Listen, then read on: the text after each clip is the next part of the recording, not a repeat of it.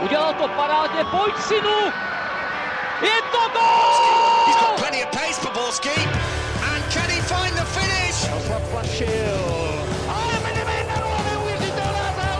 Teď to chtělo přihrát Karlovi do běhu. Teď to chtělo o chviličku dřív. Heinz.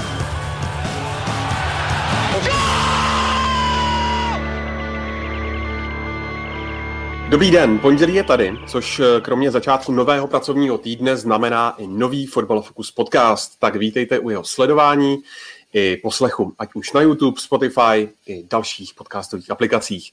Tentokrát toho máme v plánu probrat poměrně dost. Podíváme se na boj o korunu krále střelců, mrkneme i do Sparty s její potenciální my letními posilami, nakoukneme pod pokličku voleb o předsedu fotbalové asociace České republiky a pokud budeme stíhat, tak si dáme taky trápení z Lína. A na to všechno a mnohé další je tady s námi kolega z nejpovolanějších a tím je Luděk Mádl ze Seznamu. Ahoj Luďku. Ahoj, ahoj. Je tu s námi taky Karel Herring z magazínu Football Club. Ahoj Karle. Ahoj Ondro, ahoj všem. A na značkách je přejedený Pavel Jahoda z webu Sport.cz. Tak, ahoj všem, někdo se mě ptal, jestli jsem po snídani, jsem po snídani v podobě pici, kterou jsem rychle si objednal před podcastem, abych neměl hlad během téhle seance, no. takže já jsem připravený, snad neusnu. No pokud si někdo myslíte, že Pavel v 13.15 nebude ospalý, tak bude zase, už bude, protože je po obědě. Já jsem prostě odpalej celý den, to, je, to už můj, to je takový můj brand, já už bych jako mohl prodávat něco takového. OK, jdeme na to. Od mikrofonu zdraví Ondřej Nováček a začneme v boji, který bude podle všeho otevřený až do posledního kola. A to je souboj o krále střelců. My jsme tu Luďku Slávy vychvalovali v posledních dílech Football Focus podcastu až až. Ale aspoň se musíme dotknout toho jejího včerejšího rekordu, protože neprohrála 41. zápas v řadě a tím vytvořila rekord eh, českých soutěží. Tak jasná otázka hned na úvod. Podle tebe jsou sešívaní nejlepším týmem české a možná i československé historie? Tak to je vždycky taková trošku ošidná záležitost srovnávat takové různé historické epochy. Eh, když se na to podíváme z toho úhlu pohledu, že eh, fotbal se vyvíjí a takže každý tým vlastně z roku 2021 by měl určitě porazit nějaký tým z roku 1970 nebo 1930, tak eh, když se to na to budeme nahlížet takhle, tak bude ze Slávě určitě nejlepší, ale eh, to asi není ten úhel pohledu, po kterém voláš. Já si myslím, že eh, určitě tahle série sama o sobě hm, jako může mnohé naznačovat. Zároveň je to taky trošičku lehce náhoda, že určitě takových nějakých eh, silných sérií v minulosti bylo hodně, ale prostě někdo jednou za sezónu prohrál někde v půlce a tím to, tím to celé spadlo, tak Slávy se to podařilo celé držet až na tohleto číslo 41, které je uchvatné. Já si myslím, že eh, tu suverenitu Slávě hlavně popisuje skutečnost, jak je odskočená od zbytku konkurence tady. Eh, to je, to, to je taky prostě nějaký faktor, který asi lze taky srovnávat s historií. No a další faktor, podle kterého se srovnávat může, je určitě úspěšnost v evropských pohárech tak eh, samozřejmě Slavě žádný evropský pohár jako nevyhrála, ale je v nich úspěšná asi, asi třetí sezónu v řadě, si myslím, nepopiratelným způsobem v dnešní konkurenci, to, čeho dosáhla, je, je opravdu výtečné. Takže já bych eh, možná tu současnou Slávy zkusil porovnávat třeba se Sláví eh, kolem roku 38, kde vyhrála středoevropský pohár, srovnával bych ji s Duklou Praha ze 60. let, která byla úplně jako fascinující s masopustem a spol, že základ čilské reprezentační jedenáctky semifinále poháru mistrů, což je do, do dneška asi jeden z největších úspěchů českého fotbalu. Potom, potom byla vynikající Trnavá třeba, eh, nebo i Slován a asi potom přichází taková ta Sparta 80. Eh, let s Bergerem, Haškem, Němečkem, Strakou a na ní, na ní potom volně ještě navázala ta Uhrinova Sparta, která porazila Barcelonu, si ještě mnozí pamatujeme, takže já si myslím, že tohle jsou asi tak nějak zhruba týmy, se kterými se ta současná Slávia může srovnávat. No, jestli na to můžu navázat, protože Luděk hezky zhrnul přesně tak ty největší velikány v průřezu té, průřezu té, eh, té naší historie. Já když jsem se jenom díval potom zpětně na posledních, řekněme, 30 let, to znamená, nezahrnoval jsem do toho eh, Spartak, Trnava, Duklu a tak dále, tak eh, když to vezmu čistě jenom na trofeje, jo, po nějakých obdobích, tak ještě vlastně tu, třeba na Spartu z let 97-2001, tam, tam je pět titulů v řadě. Jo, tam má uh-huh. a Slávia vlastně teď bude mít hetrik, jednou jí tam do toho vskočila ještě Plzeň, když to budu brát zpětně a předtím tam má titul. Takže má čtyři tituly, nebo bude mít čtyři tituly v pěti letech, což je naprosto jako mimořádné, mimořádné číslo. Ale Sparta měla pět titulů, hrála tam třikrát a teď beru to období těch pěti let, protože pak ještě v roce 2001, teda sezona 2001-2002 hrála taky ligu mistrů, ale tady v té pětiletce pěti titulů vyhrála třikrát ligu mistrů, postoupila jednou v ní i do jara, takže tam fakt jako to, a vlastně to byl tým, který, ve kterém, který pravidelně dodával hráče pak do ciziny, ze kterého pak eh, profitovala i reprezentace. Řepka, Lokvenc, Baránek, Fukal, Bol, Sionko, jo, tam později, a samozřejmě Tomáš Rosický nebo, nebo Jiří Jaroší. Jo. Takže to, tohle byla třeba velmi silná, velmi silná, eh, velmi silné období, období Sparty a stejně tak to, co zmiňoval eh, Luděk v těch 80. Eh, letech, ta druhá polovina 80. let, kdy to bylo oramované titulem vlastně z jedné strany Vitkovic, z druhé Slovanem, 86-91 a mezi tím Sparta sbírala tituly. Takže byť jako samozřejmě teď je obrov zasloužené velké jako halo, ale to myslím v pozitivním okolo Slávie, tak co se týká úplně té, toho poměřování, že bych teď řekl, že je úplně nejsilnější v historii, tak ještě pořád, jako, alespoň z pohledu těch trofejí, to tak ještě není. Ale je na stejné úrovni nebo na, na podobné úrovni. No a ve hře, kromě těchto úspěchů, je taky sezóna bez jediné prohry, což se pokud se nepletu povedlo naposledy Spartě v ročníku 2910. Tak jak moc velká to je, Pájo, motivace pro eh, jak realizační tým, tak hlavně hráče Slávě? Já si myslím, že obří. Ta představa, že dotáhnete sezónu do konce bez jediné prohry, navíc titulem, tak eh, pro Slávy je to vlastně to nejlepší, co se jim mohlo stát, protože vidíme, jak je dominantní o titulu, asi není potřeba diskutovat a tímhle bodem budou mít do konce ročníku teda ono to kdykoliv může skončit, že jo? ale máte pět zápasů do konce a já si myslím, že tohle v kabině bude extrémní motivace pro všechny, protože když se podíváme, kolikrát se podařilo jakémukoliv týmu dotáhnout něco podobného. Vidíme v Anglii, že o Arsenalu se bude mluvit možná ještě sakradlovou, možná navždy, který to sezónu projel celou bez jediné prohry a nalíme si čistého. Tohle dokázat je mnohem těžší, bych řekl většinou, než urvat samotný titul. Takže tohle, sice nebudete mít medaily, ale navždy budete mít na krku, hele, zvládl jsem sezónu bez jediné prohry, navíc ta spartanská byla orámovaná hodně remízama, co si pamatuju. 14 by... 30.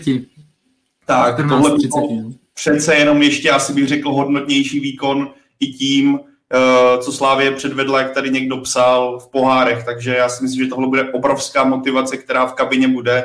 A bude to nejenom právě tohle, ale i to, k čemu se dostaneme. Bude to boj o krále střelců a myslím, že Slávě v tomhle směru bude chtít schrávnout úplně všechno. A Líbí se mi vlastně i to, jak jsme viděli teďka po Bohemce, kdy Slávě remizovala, dosáhla na ten rekord, ale neudělala ten titul ve Vršovicích a jak z hráčů bylo cítit zklamání. A v tomhle se mi evokuje, že Slávě to skutečně bude chtít dotáhnout eh, k tomu stoprocentnímu úspěchu, eh, který bude vůbec možný. Tak eh, když se podíváme a plynule přejdeme ke boji o korunu krále střelců, tak když se podíváme na tu statistiku, všichni jsou tak na těch 10-11 gólech, pouze Jan Kuchta jich má 13. Luďku, co to vypovídá uh, vlastně o hráčích, že nikdo není schopen nějak víc extrémně odskočit? Tak nemáme tady žádného 30, 30 gólového ani 20 gólového střelce.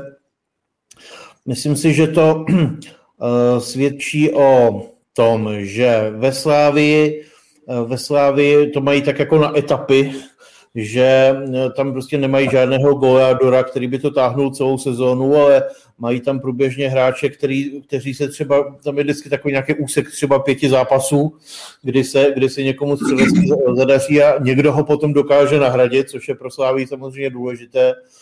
Eh, co se týče Sparty, tak tam se projevuje, že eh, Adam Hložek asi pět měsíců nebo jak dlouho pauzíroval a vlastně tam zranění potkal i další, další útočníky, takže ti jsou taky v tomhle ohledu limitovaní. v Plzni, tam se dlouho nemohli teda dohodnout, jestli bude hrát Ondrášek nebo, nebo Bogel. Ondrášek trošku si myslím zůstal hodně za očekáváním, Bogel se teď tak jako trochu probírá, takže to ale to tak jako přebrzdilo, že spoustu zápasů nehrál. Takže se to potom takhle nějak sečetlo. No a asi králem střelců těžko může být eh, v dnešní době někdo jiný než eh, hráč, řekněme, tady z těch asi tří, tří manšaftů, jestli jsem na někoho nezapomněl. No a mm, nějak tam zrovna co, na, na co čes, český fotbal má jako největší, um, kde, je nej, kde nejvíc tlačí bata, je samozřejmě ten střelecký post si myslím, že částečně to samozřejmě bude ovlivněný i tou podobou a stylem fotbalu, který se tady v České lize praktikuje. Já jsem se třeba snažil teďka, hledal jsem nějaký takový to vodítko toho, proč třeba v jiných soutěžích padá, jsou útočníci produktivnější. A tak jsem se snažil zabřednout do statistik, což úplně není moje jako běžná praxe. A Bůh ví, jestli jsem netrefil úplně slepý střevo, ale třeba je zajímavý, kolik jako v Česku padá gólů ze standard jako proti jiným soutěžím, jak výrazný standardky mají vliv na vlastně produkci, což a když se podíváme na standardky, tak tam není tak dominantní pozice toho útočníka čistě, ale přechází ten vliv na celý tým, že jo, má střed, vysoký středáky, stopery. A když to třeba porovnáme s Nizozemském nebo s Premier League, tak eh, je výrazný rozdíl procentuální pro to, eh, kdy české týmy dávají víc gólů ze standardek, než právě tyhle zahraniční, kde právě, když se bavíme o Nizozemsku, že jo, tak tam vystřelují do Evropy fotbalisti nebo útočníci, kteří dá, jsou schopní na 30-40 branek.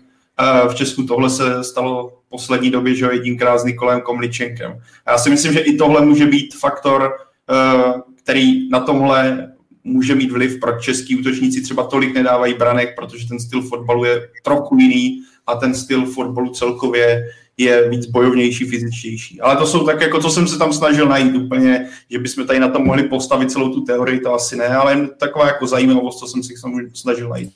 A když to, když to hodíš tedy do toho mezinárodního srovnání, tak já jsem nedávno viděl nějakou statistiku, podle kterého se v Česku kope a neřizuje neuvěřitelné množství penalt. Jako Eh, jsme v tomhle, bych řekl, evropská špička, tak v tomhle ohledu je teda až s podívem, že to někomu jako nepomáhá k tomu, aby se, aby se vytáhnul jako vysoko, vysoko v, tom, v tom žebříčku a může to být tím, že to je rozloženo mezi velké množství týmů a kolikrát třeba ty penalty zahrávají hráči, kteří úplně na tu korunu krále střelců neútočí. No, tam jako několik dobrých zmínek, zmínek od obou, od obou z vás. Nevím, jestli jsem to řekl správně, asi ne. No, uh, jednak se mi líbí ta statistika s těma standardkama, protože to je, že jo, tak vždycky v evropských pohárech, že zkusíme přes co, no přes standardky, že jo, nebo to bývalo, teď neříkám, že to je cesta, cesta slavy v mládežnických týmech, že jo, standardky a tak dále, ale, ale opravdu je to i ten styl český, to znamená pro útočníky je to těžké, viděli jsme tady eh, při, přicházet v minulosti, už je to sice dávná minulost, ale přicházeli sem občas hráči, kteří se prosazovali uh, poctivě nebo pravidelně v nizozemské lize, že jo, Bluščevič, Lustrinelli a tak dále. A tady měli velké problémy uh, jako se, se střelecky prosadit. Co se týká, jo, protože samozřejmě organizovaná hra, tvrdší, agresivnější, tak dále. Co se týká Slávě, no ona vlastně, tak jak to říkal Luděk, ona nespoléhá na klasického že, uh, snajpera útočníka, to není klasická devítka, to oni využívají jiné. I proto třeba Petar Musa, který by této roli vlastně typově nejvíc seděl, tak se tam tolik eh, ve Slávi eh, neprosadil, takže oni to mají, eh, mají to rozložené jinak a když tady byli prostě takový třeba snajpři Ala, nebo hlavně když zmíním Davida Lafatu, že jo, tak to souviselo s tím, že ta Sparta i na něj hrála, že, že věděla, jak ho využít a tak dále. No. Slávě je v tom opravdu ta, která dává nejvíc golů, tak si za těmi brankami jde jinou cestou, tak jak zmiňoval Děk. A jenom tady doplním tady tenhle dotaz, čím to je. Já si myslím, že Mm, asi to bude jako obou straně, ne? dá se na tom najít asi o, o, náhlednu z obou stran a myslím, respektive i tak, i tak, ale ví, jak zmiňoval Karel, do pohárek se často mluví o tom, že budeme, české týmy budou mít připravené standardky a myslím, že obecně české týmy nebo čeští trenéři právě na standardní situaci si dávají pořádně záležet na té přípravě, co se týče před zápasy, protože ví, že třeba ta technická stránka není tak silná oproti elitním evropským týmům, naopak v tomhle Češ, můžou české týmy dominovat. Vidíme třeba Tomáše Součka, jak dokáže ve standardních situacích ve Vezemu být extrémně silný díky tomu, co prožil ve Slávii a jak eh, na tom pracovali dozajista pod trenérem Jindřichem Trpišovským. A tohle si myslím, že určitě bude platit i v téhle otázce, proč tomu také, že české týmy jsou hodně produktivní dokáží třeba Slovácko má 50% branek, eh, je, nebo téměř 50%, teďka si úplně nejsem jistý, ze standardních situací, protože si myslím, že pan trenér eh, Světík se na to bude bude si na to dávat pozor a bude pečlivý při přípravě před zápasem.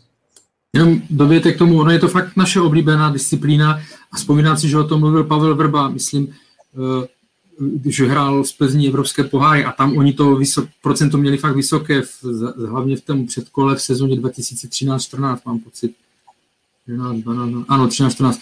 Tak on říkal, že tam je vidět a i pak do těch zápasů eh, proti těm nejsilnějším, že je to jedna z cest, protože oni se tomu tak nevěnují, té přípravě, tomu, tomu bránění, zatímco v Česku se to eh, věnujeme standardním situacím, jak na cvičování útočných, tak i, tak i defenzivních. No. Takže tam se to opravdu spíš ještě víc na té mezinárodní scéně, protože my ostatní na to třeba nekladou tak velký důraz.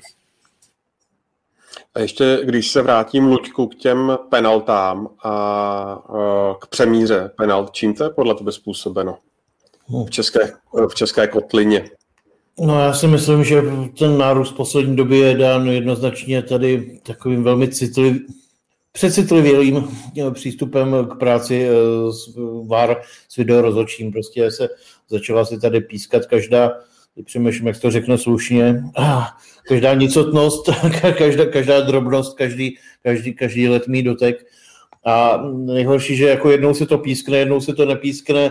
Samozřejmě tam se můžeme vrátit k tomu původnímu eh, kánonu, který byl spojen s varem, že eh, video rozhodčí má jenom eh, opravovat rozhodčího, když se dopustí zjevného, zjevného pochybení tak ono se to prostě nějak začalo používat tak, že teď ty sudí tam u toho sedí a pitvají každou vlastně pitomost, která by je v, v období před varem vůbec ani nenapadla posuzovat. Takže, takže teď, se, teď, teď se pískají i takovéhle nějaké mikrokontakty a tak a myslím si, že v míře i větší, než je v zahraničí zvykem. Klasická ukázka z minulého týdne Pardubice, Pardubice se Spartou, že no. dvě, dvě penalty, vlastně odpískané, jestli se nepletu dvě, že tam byly. No a jako obě dvě z mého pohledu,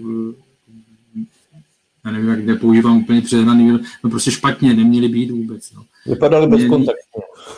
Jako, já vím, že někdo řekne ruku, že prostě je za ní zodpovědný a tak dál a tak dál podle pravidel, ale pozor, je rozdíl, jestli ta ruka jestli ten hráč fakt do ní naběhl, to, jako tam to ne, z mého pohledu, tam to nebylo, že by on ji posunul od sebe a trefil. Jo. A to je jedno, prostě obě dvě penalty za mě jako špatně. Vzpomenu si na další, ne, já nevím, Slávia tam hrál, s kým to bylo, no, Kulhánek teďka hostuje v Opavě, takže s Opavou, Kuchta tam v běhnu, to byl takový, takový faul, eh, faul nefal. Jo. Takže tady těch opravdu to, co říkal Luděk, ani nevím, jestli to jsou, to nejsou ani 50 na 50 penalty, no, to jsou penalty, když to zůstanou matematického 30 na 70 a, a někdy ten VAR nebo prostě e, rozhodčí, celá ta skupina e, zodpovědná za ten zápas, tak z toho vyrobí penaltu a tím pádem narůstá ten počet. No, když jsi, Karle, zmínil zrovna to utkání Pardubice Sparta, tak uh, komise rozhodčích vlastně nedelegovala na víkendové ligové kolo sudího Zelinku uh, s jeho asistentkou. Tak mě zajímá, Luďku, jestli máš nějaké informace o tom, co případně za takto odřízený zápas uh, rozhodčímu Zelinkovi hrozí. Nevím, tak posoudí to v úterní zasedání komise rozhodčích tam se použil vlastně takový podobný model, jako, jako u Kudely, takové jako pozastavení činnosti dopředu, eh, u kterého je teda nějaký asi předpoklad dalšího nějakého navýšení trestu nebo opatření, nebo jak to říct. Um, předpokládám, že nám komise rozhodčích teda jako sdělí, chybovali, nechybovali, jak a proč a Bohužel nám eh, nezdělí, eh, na kolik zápasů dostanou ti sudí distanc, to prostě oni to takhle nekvantifikují veřejně, lze to pak dohledat až eh, v momentu hlídat si prostě, jak dlouho nejsou nasazovaní a Jasně. toho se pak dá vypočítat, jak dlouhý měli trest. No. Jenom ještě, jestli se můžu vrátit k tomu počtu penál. Mám pocit, že jsme minulý týden s Jirkou Hoškem o tom mluvili, že on to někde našel, že i v Premier League se to blíží rekordu, nebo už to překonalo rekord možná to ještě tady někde najdu. Takže to jenom doklad, samozřejmě nejsme v tom sami, jo, tady o tom problému s tím barem, o kterém mluvil Luděk, v Anglii to řeší taky prakticky po každém kole, no, tady ty vstupy necitlivé, nebo, nebo jak to nazvat. Takže v tom nejsme určitě sami. Pavle, jak... Jde o to, aby se to posuzovalo všude stejně, aspoň, jo, prostě to je... A teď si myslím, že byl historický moment, teda, že byl VAR nasazen na všech zápasech, což uh, si to jako zaslouží ocenění, potom jsme jako volali několik let, takže teď to tak jako prošumělo, tak asi využívám příležitost to teď jako zdvihnout prostě a zdůraznit to. Pozor, devět zápasů pokrytých varem, to je jako skoro zázrak. Takže už tohle je asi první krok k nějakému jako srovnání toho metru, protože zápas svar a bezvar je absolutní eh, prostě diametrální rozdíl v tom, jak, jak, jak se chovají hráči v 16 a tak. Já ještě, tady, když jsem si vzal drze slovo, tak eh, tady byl zajímavý moment, jak všichni nedávají na VAR, jak to prostě kazí. A potom najednou se objevila soutěž, ve které VAR nebyl, kvalifikace mistrovství světa, Portugalsko, eh, Ronaldo. A všichni se mohli zbláznit, jak to je možné, že tam není VAR. Kde je VAR, kde je VAR? Takže jo, takže prostě tohle se, musí se to nějakým způsobem srovnat, sladit. My už jsme si na ten VAR zvykli, že prostě je v, lize mistrů a všude možně a, a je i v naší soutěži a ve finále za to buďme rádi, ale prostě kvalifikace mistrovství světa se hraje prostě i na Gibraltaru, v Azerbajdžánu a tak dále a asi není ve všech zemích úplně, a to mluvím jenom o Evropě, takže jako něčí představa, že FIFA zařídí, že bude VAR na, na svaté Luci a Barbadosu a v Čadu a v Nepálu, to prostě nelze. Takže asi se vychází z principu eh, jedna soutěž, eh, jeden model nastavení. Já si myslím, že je to tak správně a my jsme tady několik let na to nadávali v naší lize, že některé zápasy jsou svar, jiné, jiné nevar, takže, takže FIFA to nastavila takhle, ale z toho je vidět, jak už jsme si na ten VAR zvykli a najednou nám jako šíleně vadí, že tam, že tam jako jednou nebyla, ani ti hráči to nemohli pochopit. Štempl pro krále střelců, Pájo, jak moc se to výjímá v CV například uh, poté, když takový útočník uh, potenciálně přestupuje do zahraničí? Já myslím, že krásný příklad je Nikolaj Komličenko, který tady nasypal 29 branek a nabízelo by se teda, že se o něj porvou kluby z celé Evropy a realita byla taková, že Nikolaj Komličenko ještě zůstal, zůstal půl roku v Mladé Boleslavi a nakonec v zimě přestoupil do Dynama Moskva. Takže asi takhle silný argument to je pro přestupy do zahraničí. A když se podíváme i na výběr nejlepších střelců vlastně v historii České ligy samostatné, tak úplně mnoho tam není men, které by udělali velkou díru následně v Evropě, že by je vystřelil právě tenhle počin uh, k velké kariéře. No. Takže když srovnáme to, jakou máš úspěšnost, jak moc pro tebe je v CV třeba gol 2 v lize mistrů a proti tomu 30 branek v České lize, tak myslím, že dominantní síla je i na straně jednoho, dvou blbých gólů v lize mistrů nebo pár gólů v evropských pohárech, než to, že budeš v České lize řádit jak ďábel, protože prostě Česká liga je vnímána v zahraničí. Prostě míní, než vidíme to i na Slávii, to je myslím úplně krásný příklad toho. Když se zadaří v evropských pohárech, předvedete tam trošku solidní výkony, tak zájem o ty jednotlivce je daleko větší, než když si tady budeš vodit, eh, nebo když budeš Nikolaj Komličenko nasypit za mladou Boleslav 30 branek, ale v evropských pohárech potom před kolech seš průměrný nebo nedokážeš na to navázat a to je nosnější informace pro ty týmy nebo pro ty potenciální zájemce, než to, že dáš při brami hetrik, nebo já vím, myslím, Nikolaj Komličenko v té sezóně dal někomu čtyři branky nebo něco takového, no, ale víš, tohle samotný, myslím, ti odpoví velice dobře to, že kde nakonec Nikolaj Komličenko skončil a jak. Jestli můžu, eh, tady v minulosti se stalo moc krát, že někdo dal třeba na podzim 10 gólů nebo takové a odcházel, odcházel v zimě. Jo? Takže potom se tím králem střelců nestal. To byla uh, samozřejmě na tom mezinárodním přestupním trhu um, je ta bonita daná tím, jak se ten člověk daný hráč na mezinárodní scéně prezentuje, jaký má věk a samozřejmě i tohle, i kolik gólů na střílí v národní soutěži se sleduje taky, ale ta samotná koruna krále střelců si myslím, že je důležitá. Ani ne tak prostě pro ty zahraniční kupce, jako, jako pro toho hráče samotného, uh, jednak prostě, že to má jako na celý život, že se zapíše do nějakých kronik, no a hlavně uh, to si myslím, že na to dost často pamatují uh, kontrakty s jejich kluby a za, za titul krále střelců tam bývá velmi tučná uh, odměna, bonus, takže to si myslím, z tohle úhlu pohledu je to pro ty hráče nejatraktivnější vůbec ze všeho. Tak jako, jako taky bych chtěl být nejlepší. Ne, jenom takhle, že jo, z toho pohledu individuálního, pokud se odprostíme tady od uh, tebou položené otázky, jakou to má hodnotu pro nějaký přestup, rozhodně, jako tak být hráčem, tak to, to je obrovská prestiž. Já myslím, že do konce sezóny uvidíme, že ti kluci o to budou jako makat na 100 pro a třeba v případě Jana Kuchty, který doteďka nekopal penalty, tak věřím, kdyby byla těsná situace v rámci posledních kol a třeba by bojoval s Žánem Davidem Bogelem nebo s dalšími fotbalisty nebo protihráči z jiných týmů, tak najednou se k ten penaltám dostane. Ono jako pořád jako je to hodnotná cena individuálně, ale z mezinárodního hlediska s tím asi nemůžeš moc se chlubit, hele, nasypal hmm. jsem Český lize tolik a tolik branek. Jako s manažery, se kterým jsem se o tom bavil, už, už v minulosti, tak, tak opravdu řeknou a potvrdím to, co říkal Pavel, že vlastně jako to pro ně nemá nějak významnou hodnotu, pokud chcete jít ven. Tam, opravdu, tam fakt platí to, co ukážete v Evropě. Jo? Tam ty čísla těch, a ty si zmínil Nikolaj Komličenka jako super příklad.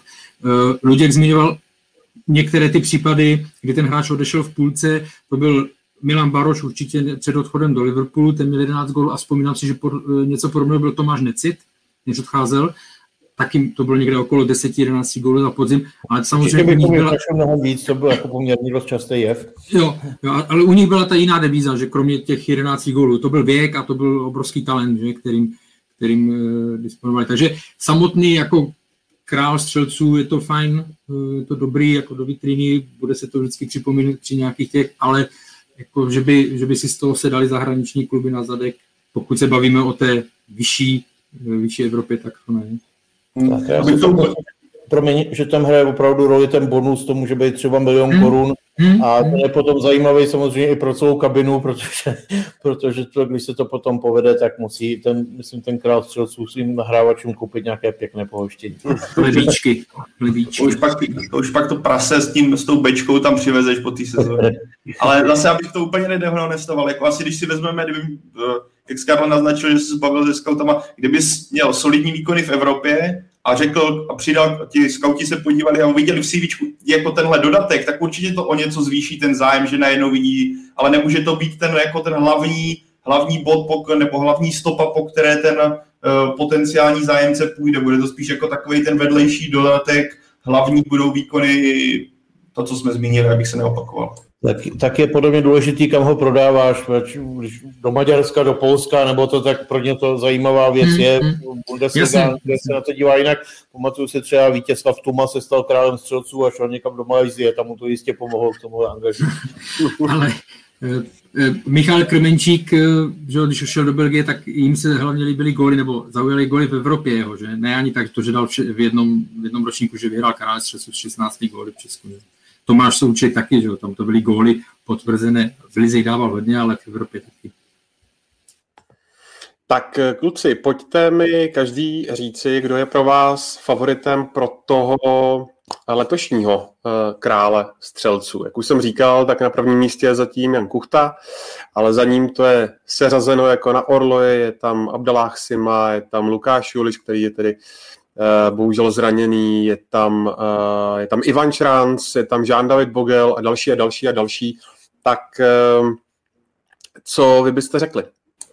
Já to, já to klidně vykopnu, jo, protože já, já asi jsem tím pádem s Radkem ani, když jsme tady před sezóní nebo části, když tady byla i Karel a Radek Špriňar, tak jsme si typovali, kdo bude nejlepší střelec. Radek s Karlem typovali Lukáši Uliše a Abdullah Simu vidíme, že asi nedopadne ani jeden, takže pivo zůstane eh, v našich peněženkách, respektive si může koupit každý sám, ale zmínil to podle mě Luděk to zmínil velice dobře, když vidíme Adama Hloška, jakou má produkci, eh, nebo jak je produktivní, kolik má bodů, že má teďka snad 1,1 bod na zápasu, což je jasně dominantní statistika v celé lize, a v rámci losu Sparty, tak si pořád myslím, že do toho i on může zasáhnout, pokud eh, teďka ten hetrik mu trošku uklidní mysl, mysl v těžkých situacích a věřím, že i v tomhle by to mohl být atraktivní souboj, ale kdybych měl vypíchnout jméno, tak si, já si teďka vezmu samozřejmě to největšího favorita, protože chci vyhrát tady tuhle typovačku a řekl bych uh, Jana Kuchtu, protože si myslím, že Slávě i spoluhráči ho budou chtít dotlačit k tomu, o čem mluvil Luděk, protože Mega je furt Mega. Uh, jako dokázal bych si představit s ním něco udělat s tím milionkem a mohla by z toho být dobrá party. A já to jen tak nastřelil, jako jo. Ty už, to, ty už to bereš jako hotovou informaci, že má Mega. Ale ne, jak vidíme, jako do jakých pozic on se dostává, jak Slávě hraje, takže já si myslím, že v tomhle směru on je jasný aspirant na to, aby Slávě získala, nebo aby Slávě kromě titulu ligového získala i do kabiny korunu pro krále střelců. Řekni, Luďku, no. Tak eh, já si myslím, že prostě bude záležet hrozně na tom, jak ten závěr soutěže bude vypadat. Uh, jestli, jestli už Slavia teď jako získá titul v příštím kole, nebo, nebo ještě ne. Já fakt nevím, jestli, jestli tam budou ještě v těch závěrečných kolech takové střelecké koncerty, tam prostě záleží na tom, s kým, s kým hrajete, jestli ten soupeř jako ještě hraje o záchranu nebo o něco, nebo jestli už je mu to jedno, tak to, to potom jako může skončit 6-3 třeba, že a, a dá se to takhle nastřílet. Já si myslím, že uh, jak že vlastně Plzeň, Plzeň, plzeňský Bogel a a Adam Hložek mají vlastně výhodu v tom, že Plzeň a Sparta ještě musí prostě hrát úplně jako na, na, na tisíc procent. Tak já si myslím, že to bude jeden z trojice Kuchta, Bogel, Hložek.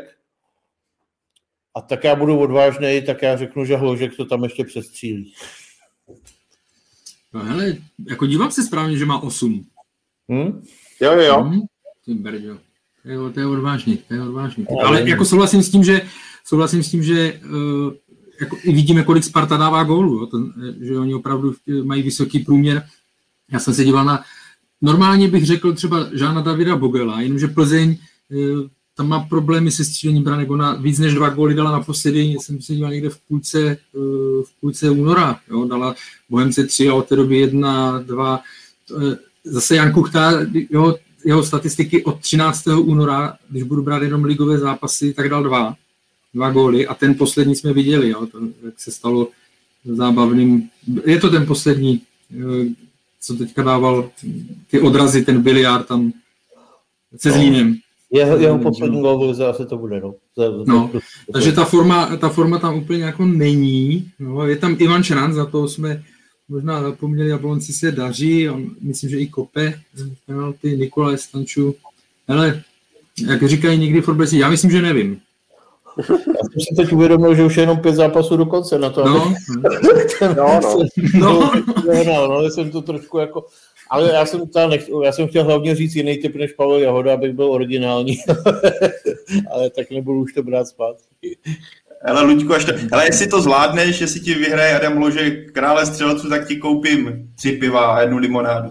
Tak uh, ale Pavel, nedá, říká, Pavel říká Jana Kuchtu, jo? Pavel říká Jana Kuchtu, jo? Tak. No, tak já řeknu, ať se lišíme, tak já řeknu Jean-David Bogel. Tak, a dále o pivo, koši, klasicky o pivo, v zimě to bylo, to se nám nepovedlo, kdo, kdo vyhrává, tak bere vše. A Ondra dává mega, protože je bohatý. Já mám nahráno z Fantasy ligy. Uh, no, jedna věc je samozřejmě střelec jako, jako takový, ale druhá věc je fotbalista, který má všechny ty ty aspekty po sobě, tak by mě zajímalo, kdo je podle vás vlastně nejlepším útočníkem uh, ligy, nehledě, nehledě na, na góly. No, tady si myslím, že zůstanu, že jako, co se týká komplexnosti eh, všeho potenciálu, tak dále, tak Adam Hložek, jo, protože tak jak zmínil Luděk, on, by, on by byl asi úplně někde jinde z čísly, kdyby eh, nechyběl tak dlouhou dobu. Takže z, z mého pohledu jasně měl teďka období, kdy tam zahazoval šance a teď se zase proti Opavě se mu to uh, povedlo, ale jako, jako co se týká nějakého komplexního hodnocení, tak bych řekl z útočníku Adam Ložek jednoznačně. No, já bych Karola podepsal a podstrhnul dvakrát. Tak a kdo je podle vás nejžavějším kandidátem na přestup? Adam Ložek a? Já bych, já bych řekl ale samozřejmě, co se týče do zahraničí, tak rozhodně Adam Ložek bude nejžhavějším hráčem celé ligy, co se do odchodu do zahraničí nebo potenciálního jako milionového balíku týče, když teďka prostím o těch men, které se vážou ke slávy a výkonu v evropských pohárech, ale co se týče nějakého jako boje v rámci ligy, tak si myslím, že to Jan Klimen, o kterém jsme tady mluvili dvakrát už v posledních dvou dílech, eh, to jsme vlastně nezmínili, co jsem si teďka uvědomil, že mu končí navíc v létě ve Slovácku smlouva, takže bude zadarmo v uvozovkách, že budeš tam muset něco zaplatit agentovi hráči, ale v tomhle směru si myslím, že Jan Kliment bude rozhodně pro českou špičku, pokud neodejde do zahraničí nebo ho nějakým způsobem Slovácko neudrží, tak rozhodně Jan Kliment bude hráčem, o kterého se nejlepší týmy v Česku určitě poperou, nebo respektive pro mě to je rozhodně jedno z nejžavějších zboží, které v létě bude na trhu.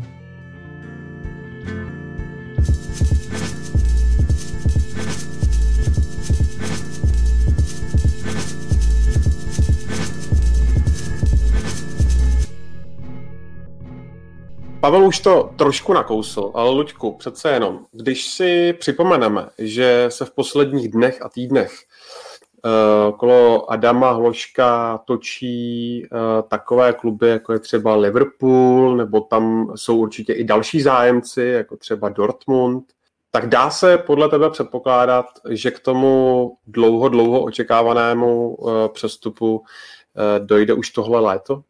Já to řeknu takhle, kdyby, kdyby Adam Hlošek neměl ten problém s tou únavovou zlomeninou, který, který ho prostě posadil, dostal mimo fotbal asi na pět měsíců, tak si myslím, že bylo všechno směřováno k tomu, aby odešel teď v létě.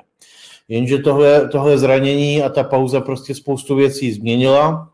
Jednak teda eh, Adam prostě vypadl z toho, z toho rytmu, um, nejel na 21, kde si měl ukázat, eh, nenastřílel tolik gólů v lize a co je hrozně důležitý, neodehrál na podzim Evropskou ligu nebo, nebo odehrál strašně málo. To znamená, neukázal se těm potenciálním kupcům na, to, na, té, na té nejlepší scéně prostě v té, v té konfrontaci se, s evropskými týmy.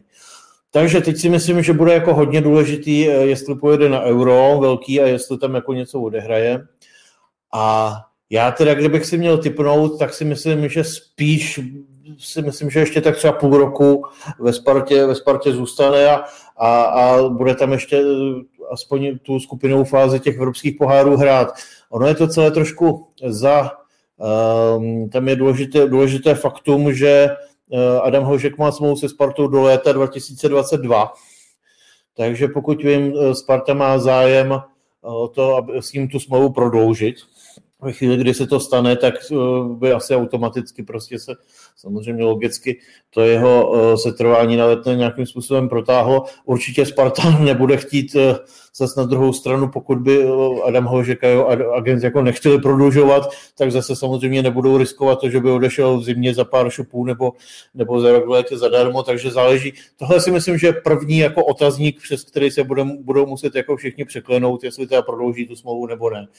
Další věc je, myslím si, že nej, pokud to někdo dlouhodobě projevoval intenzivní zájem, tak to bylo podle mě Lipsko v první řadě, eh, odkud teda si trenér teď bude odcházet do Bayernu, takže uvidíme, jak to tam, jak to tam celé se trvá nebo ne.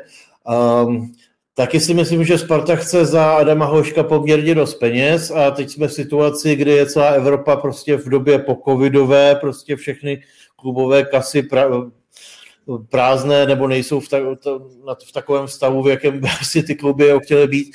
Takže taky nějaký... o, jaké, o jaké částce se, se Luďku bavíme teď aktuálně? Ale, no, já bych fakt jako v tomhle ohledu opravdu nerad, nerad špekuloval. To, to bych, abych nestřílel nějaká úplná house numera, to fakt nechci.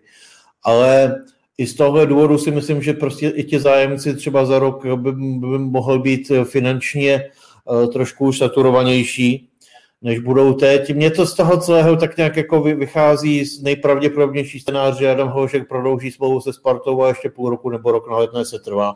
Můžu se plést.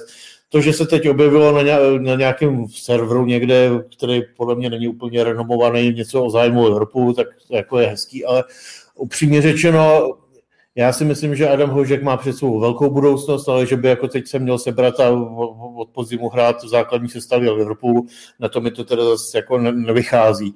Takže je i možný třeba, že se Liverpool koupí a ve Spartě ještě nechá, nebo by poslal někam na nějaký jiný hostování a to už zase spekuluju na pátou. Eh, já jsem ten nejpravděpodobnější scénář, který z mojí strany zkusil popsat, tak uvidíme, jestli se vyplní. Jako, jo, perfektně, perfektně zhrnuté a to, co je klíčové, to zmínil těch s tou smlouvou. No?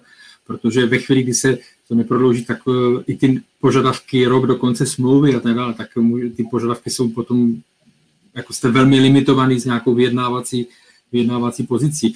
A souhlasím s tím, že za normální situace, pokud by měli dlouhodobější kontrakt, tak pořád ten nepoměr, řekněme, tím, že on ještě není prověřený tou Evropou, jo, v porovnání s mnoha jinými třeba slávisty, tak eh, to je, to je velké mínus. Byť oni vědí, eh, ty kluby moc dobře vědí, eh, ty zahraniční, kdo je Adam Ložek, protože jako když je tady nějaký talent, řekněme, největší za posledních deset let, nebo tohle, tak ty kluby samozřejmě to, to sledují, to vědí, jo. Ale pořád ho nemají prověřeného. V těch těžkých zápasech ho neviděli. Tak to, ne, že by to snížilo jejich zájem, ale sníži, snižuje to samozřejmě ochotu e, zaplatit takovou sumu, kterou by, e, kterou by Sparta chtěla. Jo? Takže to, tam to hraje, může hrát velkou roli, zásadní.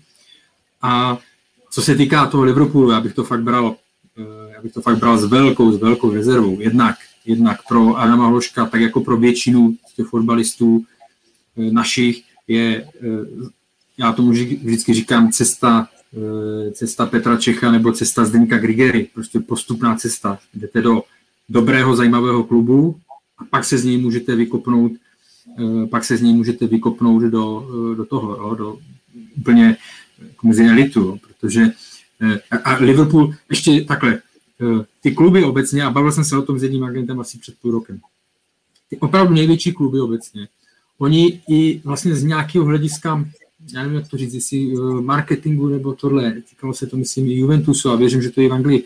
Oni prostě nejsou ani, jako ne, nemůžou přivést hráče z Česka, jo, ty úplně top, top kluby, protože to vlastně eh, ne, není to není dostatečně prověřené, není to dostatečně marketingově eh, jako zajímavý hráč, nevědí, jestli v tu chvíli, jak, jak bude reagovat a tak dále na tady tu ultra kvalitu. Jo. Takže myslím si, že i a zase pan Pavel Paska, že jo, který zastupuje uh, Adama Hločka, tak uh, v tomhle má zkušenosti, má dobré kontakty a myslím si, že ta první cesta uh, asi povede, pokud se to nestane něco tohle, tak spíš povede do Německa.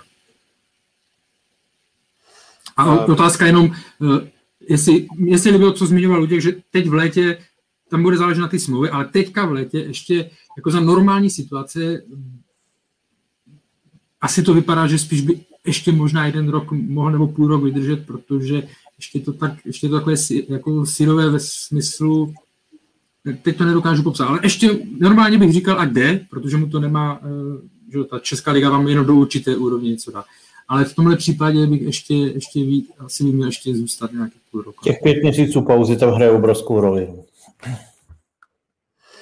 Uh, my už jsme tady vlastně ta důležitá jména zmínili před pár minutami, jak Michal Krmenčík, tak Ivan Čránc, tak Jan Kliment, Pájo. Podle informací Deníku Sport by Sparta asi mohla mít zájem o všechny tři, nebo respektive jednoho z nich. Nejblíž je tomu nejspíš asi Michal Krmenčík, kterého zná Pavel Vrba, eh, způsobení v Plzni. Michal Krmenčík je teďka z Bruk eh, nepletuli se na hostování v Palku Soluň, tak eh, by mě zajímalo, eh, kdo by podle tebe na Spartu z těch tří měl přijít a zda by vůbec někdo měl přijít, když se podíváme, že Sparta má ještě v záloze zraněného kozáka s Julišem, je tam uh, Ondřej Novotný, je tam tady i Minčev, ale to se ukazuje, že to asi byl od Tomáše Rosického celkem omyl. Tak um, jak to vidíš? Tak uh, ono bylo včera v rámci tady téhle spekulace zajímavá reakce Pavla Vrby na tiskové konferenci po utkání, kdy byl dosti, měl emocia, emotivní proslovu směr uh, Honzi Vacka, kdy říkal, že to ukázal v kabině a vypsal sásku. Tuším, že jestli některý z těch hráčů přijde, tak dá do kabiny 10 tisíc, nebo každý mu dá 10 tisíc a opačně když nepřijde, tak hráči mu dají pět tisíc, že už se těší, že bude mít pro manželku na dovolenou eh, na Kanárský ostrovy, což byla Pavel Orba to klasicky rozjel na tiskovce, což bylo vidět, že tady tenhle článek rozhodně na Spartě, respektive v kabině Sparty udělal reakci nebo vyvolal reakci. Já jsem se k tomu snažil něco zjistit, myslím, že lidi k tomu taky bude mít s Karlem něco. Co se těch informací týče, tak úplně většina asi jich úplně reálných nebude. Něco tam reálného ale by mělo být, že určitý zájem tam je, o kolik, o koho, netuším, ale když, se, když si vezmu ať už je to Michal Krmenčík nebo Patrik Rošovský, o kterých se mluvilo, tak si myslím, že ta finanční nebo ta částka i ty platy nebudou úplně cílem Sparty v tomhle směru. A osobně, kdybych si měl typnout, tak bych, tak bych tušil, že Sparta se spíš zaměří na jednoho z dua Kliment Šaranc, který ty zmínil, protože to je za prvé je to prověřený, za druhé je to cenově přístupnější než za prvé Patrik Rošovský vůbec si nedokážu představit, že by se v současnosti vracel, vracel do České ligy, když pravidelně hraje zas v Belgii, teďka vyhráli pohár. Michal Krmenčík si myslím, že ta částka skutečně, za kterou by ho Brugy chtěli prodat, i když věřím, že Pavlu Vrbejovi by do toho systému seděl velice dobře, oni se výborně znají a myslím, že by Sparta z něho mohla profitovat, tak eh, to numero, kam by se asi ta ten obchod vyšplhal pro Spartu asi nebude v současnosti aktuální. Takže já osobně bych typoval, že to Sparta, jestli půjde, a myslím si, že půjde, uh, snahou rozšířit ty útočné řady, protože vidíme, Libor Kozák tuším končí smlouva, jestli se nepletu v létě. Uh, nechci teď úplně kecat, ale myslím, že to tak bylo, takže nevím, jaký Sparta s ním má úmysly. Lukáš Juliš je, bude po zranění a Sparta bude chtít okamžitě někoho, kdo bude připravený. Navíc Lukáš Juliš jsme viděli, že úplně se necítí na tom hrotu sám tak komfortně, jak mu to vyhovovalo ve dvojici třeba s Adamem Hloškem a vidíme, že Pavel Vrba si razí tu svou formaci velice rázně. Takže pro mě jako i bude očekávaný příchod útočníka, navíc i tuším krajního obránce časem, ale zejména ty dva Belgičany vůbec nečekám, že přijdou, pak je to ta dvojice. Já jenom jestli k tomu, no Luďku, chci, jestli mu, klidně mluv Luďku. Tak já. Dobře, no, uh, taky jsem slyšel, že kolem toho byl na Spartě docela šrumec, který kolem toho článku, a že se, že se tam jako úplně teda neschoduje na tom, že by to jako mělo úplně jako odpovídat realitě. Uh, já si myslím, že, že způsob uvažování Pavla Jahody je přesný zejména pokud by neodešel Hložek, to znamená, že by nebyly peníze, tak si nějak nedokážu úplně představit, že by Sparta za, nějakých, za nějaké 100 miliony kupovala Krbenčíka nebo Hrošovského. Jasně. Myslím si, že tohle se nestane spíš, takže když to zúžíme na, na Klimenta se Šrancem, tak u Klimenta, u Jana Klimenta je důležité, že mu končí smlouva v létě, což by mohlo být zajímavé, co jsem slyšel, tak eh, zatím jsou tam nějaké kontakty od klubů z Maďarska, Polska a tak zhruba eh, takhle nějak podobně, s tím, že kdyby přišla nějaká nabídka od českého velkoklubu, tak by ho jistě zajímala, ale co jsem slyšel, tak doposud žádná taková nedorazila. No a varianta Ivan Šranc, tam je pikantní, že jestli se nepletu, tak už na letné jeden čas působil bez nějakého většího úspěchu, tak on se docela jako dobře rozehrál, rozstřílel eh, v Budějovicích a Budějovicích a v Jablonci, je i členem slovenské reprezentace a tak. No a tahle, tahle linka se myslím dává největší smysl, když si uvědomíme, že existuje takové, takové dlouhodobé, řekněme, spojení nebo spojenectví mezi Jabloncem a Spartou a v Jablonci nějak potřebují z něčeho pořád jako financovat klub a určitě by přivítali, kdyby, kdyby Daniel Křetinský zase tam poslal nějaké peníze za někoho, takže tohle by, by mohl být takový um, finanční kanál.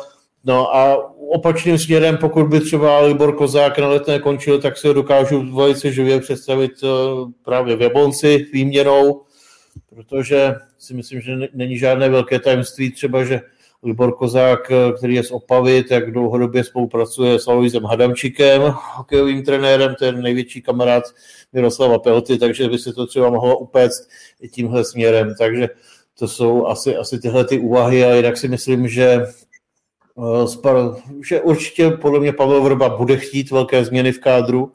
Mě teda překvapilo už v době, kdy nastupoval, teď v průběhu jara, a Sparta nebyla úplně v tu chvíli v komfortní situaci a hlavně ještě probíhal ten týden, kdy ještě tam byly asi čtyři dny, kdy Sparta mohla, mohla, mohla ten kádr doplnit, takže navzdory tomu, že z letné neustále prosakovou informaci, jo, někdo určitě přijde, tak nikomu, nikoho mu neudělali, No tak teď se, teď se Pavel Vrba v, v průběhu několika týdnů s tím kádrem Sparty se, seznámil. Já si myslím, že je docela zjevně vidět, koho, koho odstavil, s kým jako vůbec jako nepočítá. To je Hanousek, Kliška, někteří další hráči, takže tam je asi předpoklad, že ty, ty asi na Spartě nebudou držet, když to řeknu eufemisticky. A e, pokud se po Pavlu Vrbovi bude chtít, aby tedy jako útočil na titul a ligu mistrů a všechno, tak si myslím, že bude jako hodně hlasitě dupat a bouchat do stolu a bude chtít nějaké posily. A nicméně nemyslím si teda, že by měl přijít Hro, Hrošovský nebo, nebo Krmenčík. Jenom e, k tomu krátce doplnění. Ne, nemám konkrétnější informace, co se týká tady těch útočníků. Na druhou stranu e, víme, že i z minulých těch přestupů nebo z těch událostí, takže Eh, kluci ve sportu mají, co se týká třeba konkrétně Sparty, tak mají eh, dobré informace, ono záleží, se kterým si zrovna s tím, jako řekněme, informačním kanálem eh, mluvíte, jo, kdo vám může to část, mohlo to padnout u nějaké jedné skupiny a druhá o tom neví nebo s tím nesouhlasí, jo, jenom to dávám jako na, na, na vysvětlenou. Jako mě, když jsem si přečetl ta jména, tím myslím konkrétně Michala Krmenčíka a, a Patrika Hrošovského, mě eh, na tom zaráží kromě jiného, jednak by mě to zarazilo, že by opravdu byli schopni takhle, ochotní takhle investovat a za druhé ten počet hráčů, který jako takzvaná ta cesta eh, z ligy do zahraničí a ze zahraničí zpátky do Česka, by tam byl na můj vkus eh, obrovský. Jo. Ve Spartě už tam takhle máme vlastně, je tam Ondřej Čeluska, je tam David Pavelka, je tam Ladislav Krejčí starší, i Bořek Dočkal se takhle vlastně vrátil, tam Libor Kozák jo. a ještě další, další přivést. Fakt by mě to, fakt by mě to překvapilo a úplně by mi, nevím, jestli by to byla ta správná, jestli by to byla ta správná cesta.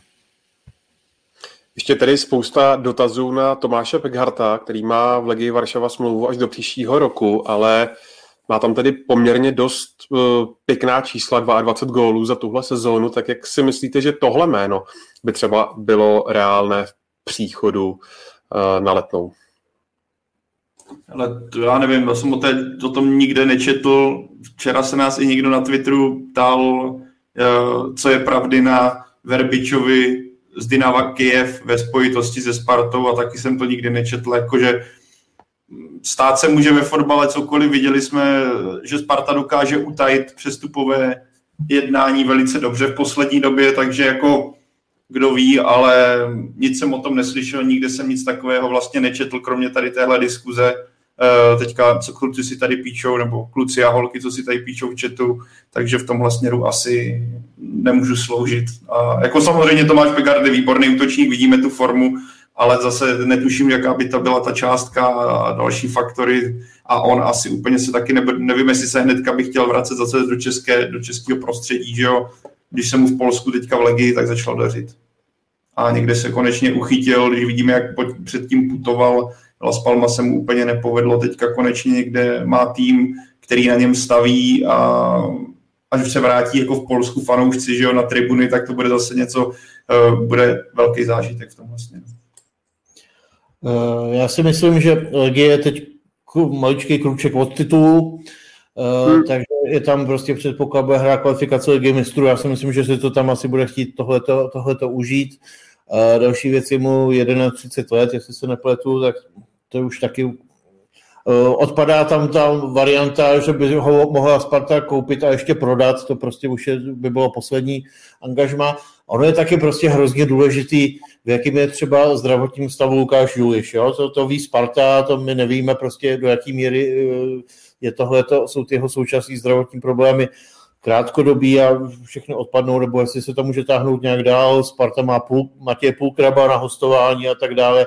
A hlavně teda pokud, pokud počítá s tím, ono se to všechno odvíjí od toho prvního, čím jsme začali, a to je Adam Hložek. Jo? Pokud tam jako Adam Hložek zůstane, tak, tak si myslím, že tu, že tu devítku tam bude hrát on a potom je jako je zbytečné asi investovat prostě peníze do nějakého dalšího jako superstřelce.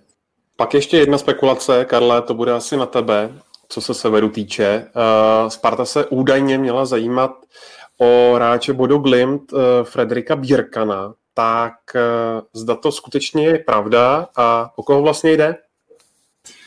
No, já jsem tady tu informaci slyšel poprvé tak před měsícem, před uh, třemi týdny.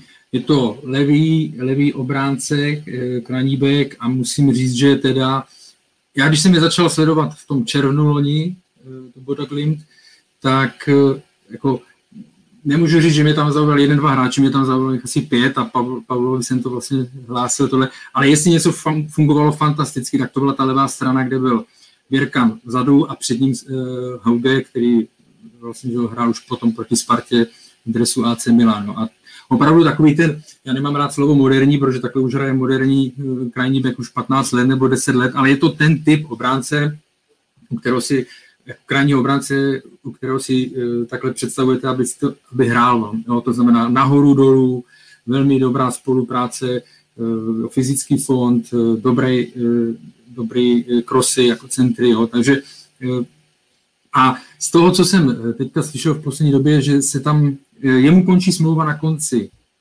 roku tohoto kalendářního, oni tam mají vlastně ty sezóny Eh, sezóny že jaro, podzim, takže tam uzavírají smlouvy většinou do konce kalendářního roku. No a oni uh, chtěli přes milion, uh, možná něco okolo milionu a půl, nebo něco pod milionu a půl euro. A Uraně Sparta nabídla míň. Nebyl tam až tak velký rozdíl částky, ale nedopadlo to zatím. Jo. Což mě, mě mrzí, nebo možná dopadne, já nevím, ale, ale jako je to hráč, když to, když to přirovnám, tak eh, aspoň z toho pohledu, co jsem viděl ty zápasy, tak by přišel ještě zajímavější, ještě výraznější v těch zápasech, než třeba Alexander Bach, i když toho jsem tolik senderisky neviděl, no, ale, ale Běrka mi opravdu zaujal. Já nevím, jestli by se to povedlo, jako že by se prosadil tady, ale ten předpoklad na to má a hlavně věk eh, má 21, 20 let, jo, to znamená tam ten potenciál na další případný prodej je. Jo, je to hráč zvyklý fakt v rychlosti, v plném nasazení, takže to mě mrzí, pokud eh, by si to nechali utéct, eh, řekněme, o pár peněz tak by mě to mrzelo. A pokud eh, by to nedopadlo, tak bys to třeba přičítal i tomu, jak se na letné, řekněme, úplně neprosadil Andreas Winheim? Tohle bych nerad, jako, samozřejmě, jo, ať to nevypadá, že cokoliv, na cokoliv se sáhne na sever, že, že se podaří, jo, to, to vůbec ne, těch, těch proměných, těch, co, co musí si sednout, je tam fakt, fakt celá řada, jo. Ale, sam, ale jako když se na to podíváme, tak eh, jo, pokud se Sparta vydala eh, na sever, tak Mober Carlson ano, ale řekněme taky asi v celkovém tom součtu to úplně měl vždycky nějaké období, kdy to bylo super, že to jsme viděli teďka únor, březen, když se zranil. A Andreas Windheim je, je z, dlouhodobého, z dlouhodobého hlediska opravdu takový průměr, řekněme. Jo? Tam u něj jsem takový spolehlivý průměr, ale neviděl jste u něj něco navíc, co by vás fakt jako chytlo a, a tohle. Takže eh, jo, nechci znovu říkat, že všechno, na co se sáhne ze severu, je, eh, že se vyplatí a že to tohle.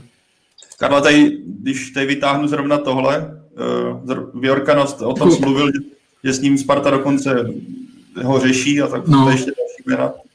Hoyer, Hoyer nebo Hoyer Nielsen vynikající, jako vynikající levá noha. Včera hrál Aarhus proti eh, FC Kodaň. Jako mimochodem, když říkáme, že derby je válka občas, tak včera to byla, včera to byla válka, to jako, musím říct, a hlavně eh, jako bylo tam 8 tisíc diváků. A to člověk, když vidí po dlouhé době fotbal, fotbal z diváky, tak to je, je, je to jiný sport. No. Pak se těším, pak se těším, až se to znovu vrátí a, a, a bude to, bude to jako tak, jak to má být, protože je to fakt jiný sport. Ale tam je problém, nebo problém může být samozřejmě 26 let, to znamená, už to není eh, hráč s dalším eh, předkupem, je to jeden z, jako jednou z předních klubů dánských, to znamená, eh, nevím, jak jsou tam teď přesně ty jeho platové podmínky a tak dále. Smlouva mu končí, myslím, za rok, za rok a půl. A teď jsem se díval na transfer marketu, jeho hodnota teď výrazně vyletěla, což je na 2,5 milionů eur, podle transfer marketu a toho, eh, ale jako je to, je to velmi zajímavý hráč s vynikající levou nohou. Ale toho, to třetí jméno, to, eh, protože Švédsko teď se nehrálo, že teď se začíná, tak toho jsem neviděl. To je zajímavý, jako Pražák píše Karle, si se tom ještě četl, že Oběrka má zájem líc, ale to vůbec nevím, to už jako... Jenom tohle ukazuje, že když se o takových hráči mluví no.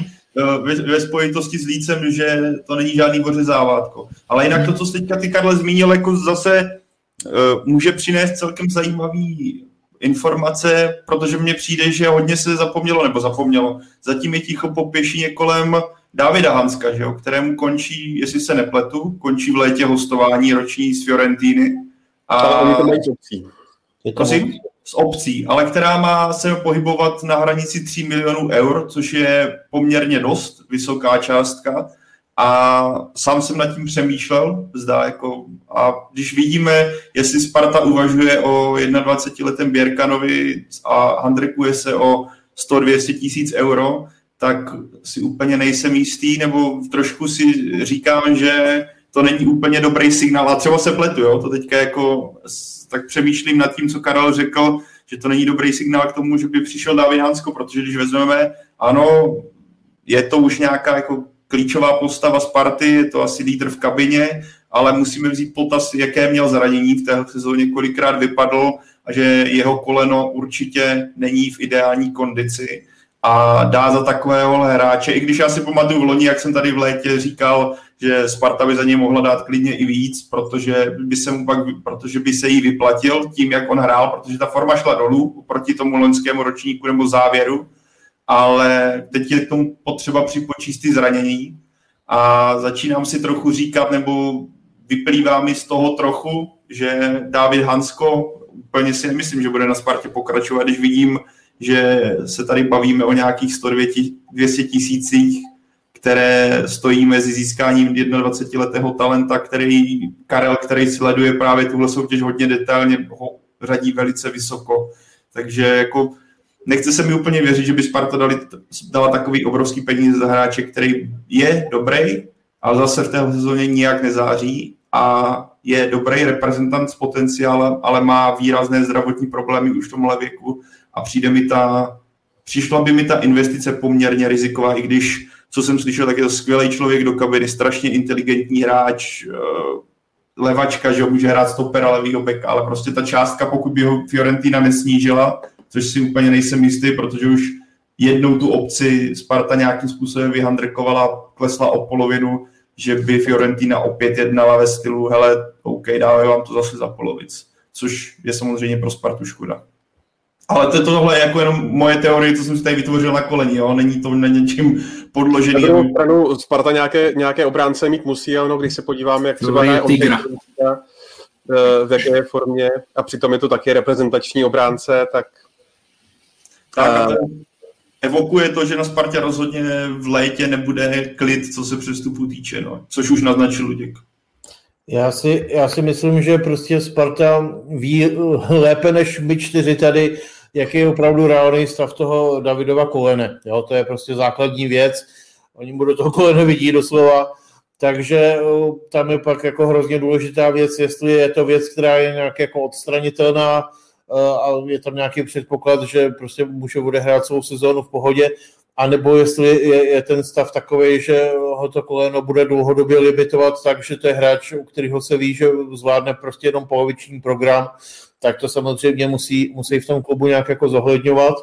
Já si, kdybych si měl typnout, tak bych typoval, že by se Spartě nejvíc ze všeho líbilo zase si možná prodloužit to hostování, kdyby na to ta Fiorentina jako kejvla, Eh, další prostě faktor to může být euro, hrajou Slováci na euro, že jo, jestli se nepletu. tak, tak jestli, jestli odehraje jakým způsobem, takže tohle to jsou faktory, které se tam určitě nějakým způsobem sčítají. No.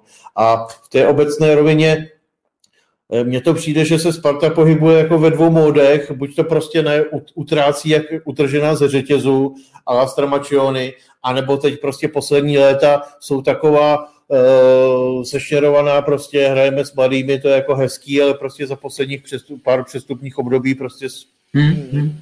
parta těch chůpů moc nepustila z ruky, jo, takže teď je otázka, a to si myslím, že on už to Pavel Vrba jako několikrát avizoval, že ho čekají jako velké boje, řekněme nějakým způsobem s Tomášem Rosickým, tak já si myslím, že ten tam prostě bude třískat hlavou do dveří a bude chtít jako posilit za každou cenu. Tak. No.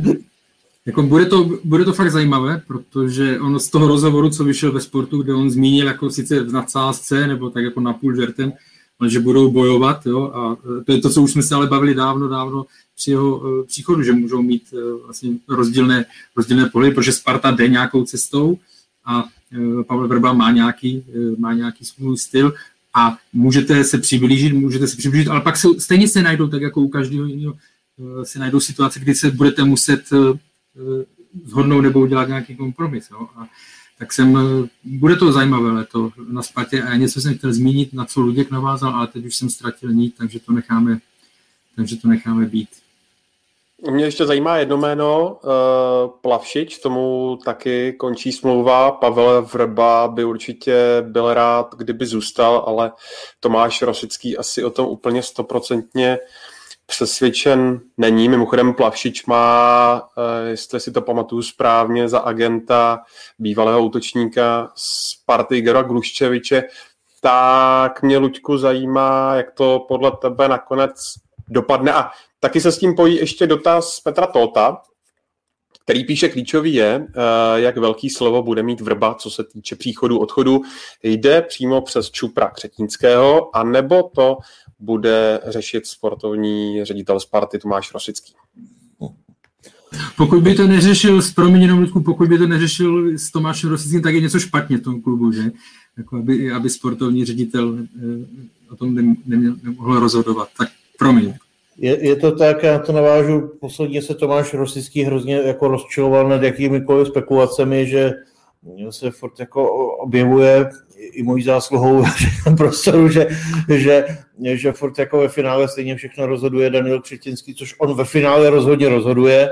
Teď je otázka prostě, jak, jak je silné takové to mezislovo, eh, nebo jestli to prostě tu agendu, já nevím, z 90% nedělá Tomáš Rosický nebo ne.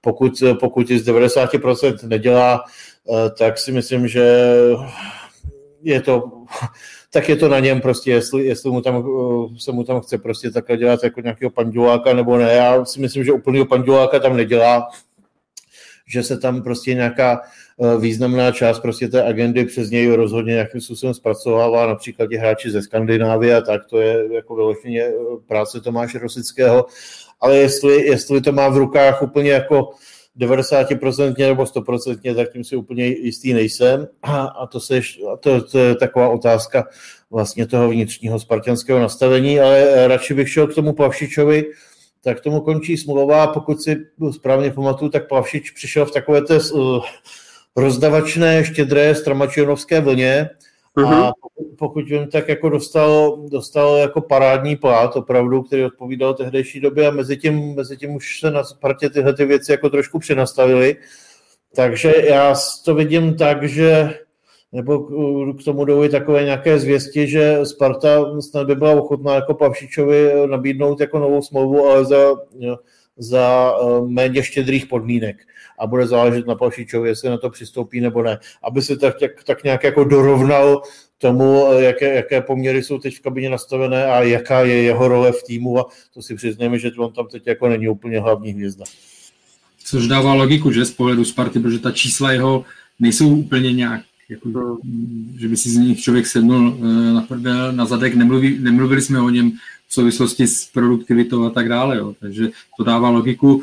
A, a vlastně jak Luděk zmínil tu, tu smlouvu, tak eh, jsem naběhlo to, co jsem chtěl zmiňovat, to je ten rozpor té Sparty, že oni opravdu jsou schopni dávat 3 miliony, 4 miliony, nebo 3 miliony za eur za hráče, nebo obrovský platy, a pro hráče, kteří už byli na sklonku kariéry a teď vlastně tam, kde by mohli zainvestovat i s výhledem dalšího případného speněžení, eh, tak, eh, tak jako váha. No. Takže tam opravdu někdy to tak přijde ode zdi, ode zdi ke zdi. Tak, a zároveň pokud, eh, sice zmiňovali jste to přesně, ta produktivita vlastně těch gólů se čekalo od Srdana Plavšiče od začátku, co přišel na Spartu daleko víc. Na druhou stranu, pokud by přistoupil na to, co zmiňoval Luděk, teda snížený plat, snížené asi bonusy, snížený prostě komplexně přísun peněz, tak pro, za mě je to jedině dobře, pokud by si Sparta toho hráče nechala, protože mi přijde, že od příchodu Pavla Vrby on jde nahoru a jeho výkony v posledních utkáních rozhodně nejsou zklamáním většinou a tomu týmu přináší na té levé straně spoustu pozitiv, ať už co se centru rychlosti týče. Takže jako pokud by to bylo za rozumnou cenu, tak mi přijde jako ze strany Sparty rozumný krok, pokud by tomu spojení, nebo to spojení Sparta Plavšič trvalo i nadále. Ještě k němu možná jednu poznámku. Uh, on je prostě jednosměrný. To znamená dopředu výborně, dozadu katastrofa. Takže musí být i nějakým způsobem zasazený do nějakého konceptu, kde uh, tahle přednost je povytažená a, a ten nedostatek uh, tolik jako nebolí. A teď je otázka, jestli um, je takovýhle hráč použitelný třeba i v evropských zápasech.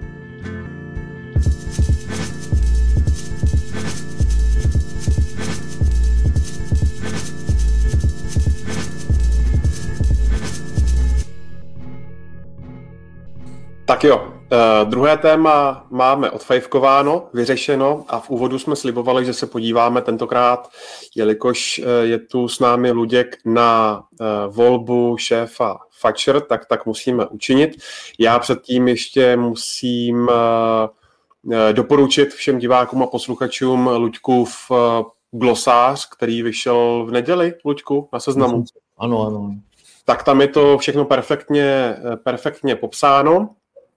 A jak už víme, tak probíhají, probíhají volby, jak na okresech, tak v krajích. A když to zhodnotíš zatím, to, co víme, tak je vidět, že ten duch e, té železné pěsti Romana Berbra pomalu, ale jistě odchází?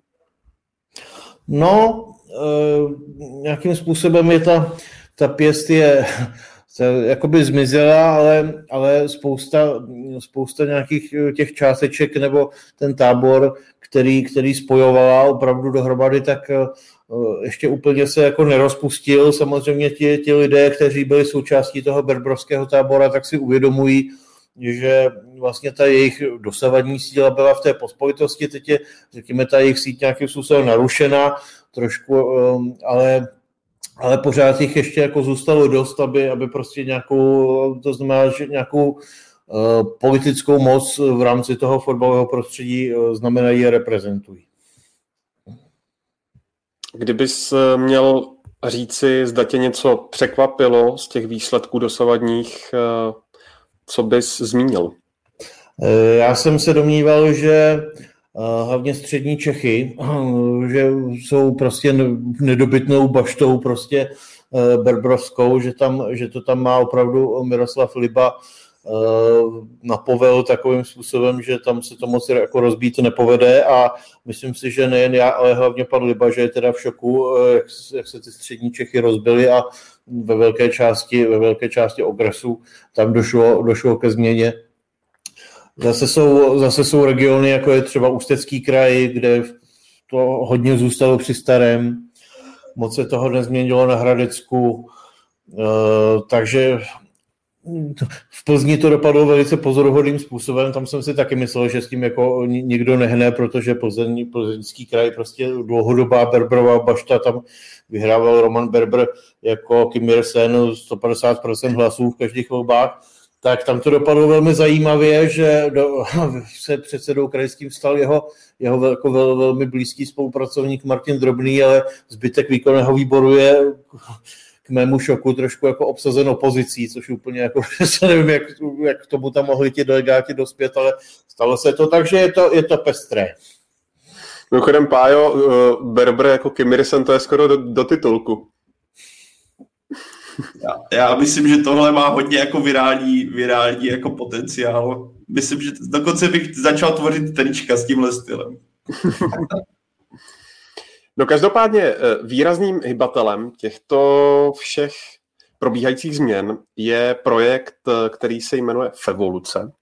Ta je eh, hodně vázaná právě na bývalé, bývalé fotbalisty a, a výrazné osobnosti tak jak se, Luďku, na ten projekt eh, díváš a jaká, mm, dáli se to nějak zhodnotit percentuálně, jaká ta jejich úspěšnost v tom jejich snažení je a ještě taková otázka, jestli to je uh, z jejich uh, strany opravdu projekt dělán s křišťálově čistými úmysly. A to si, by, to si myslím, že od těch, od těch lídrů určitě.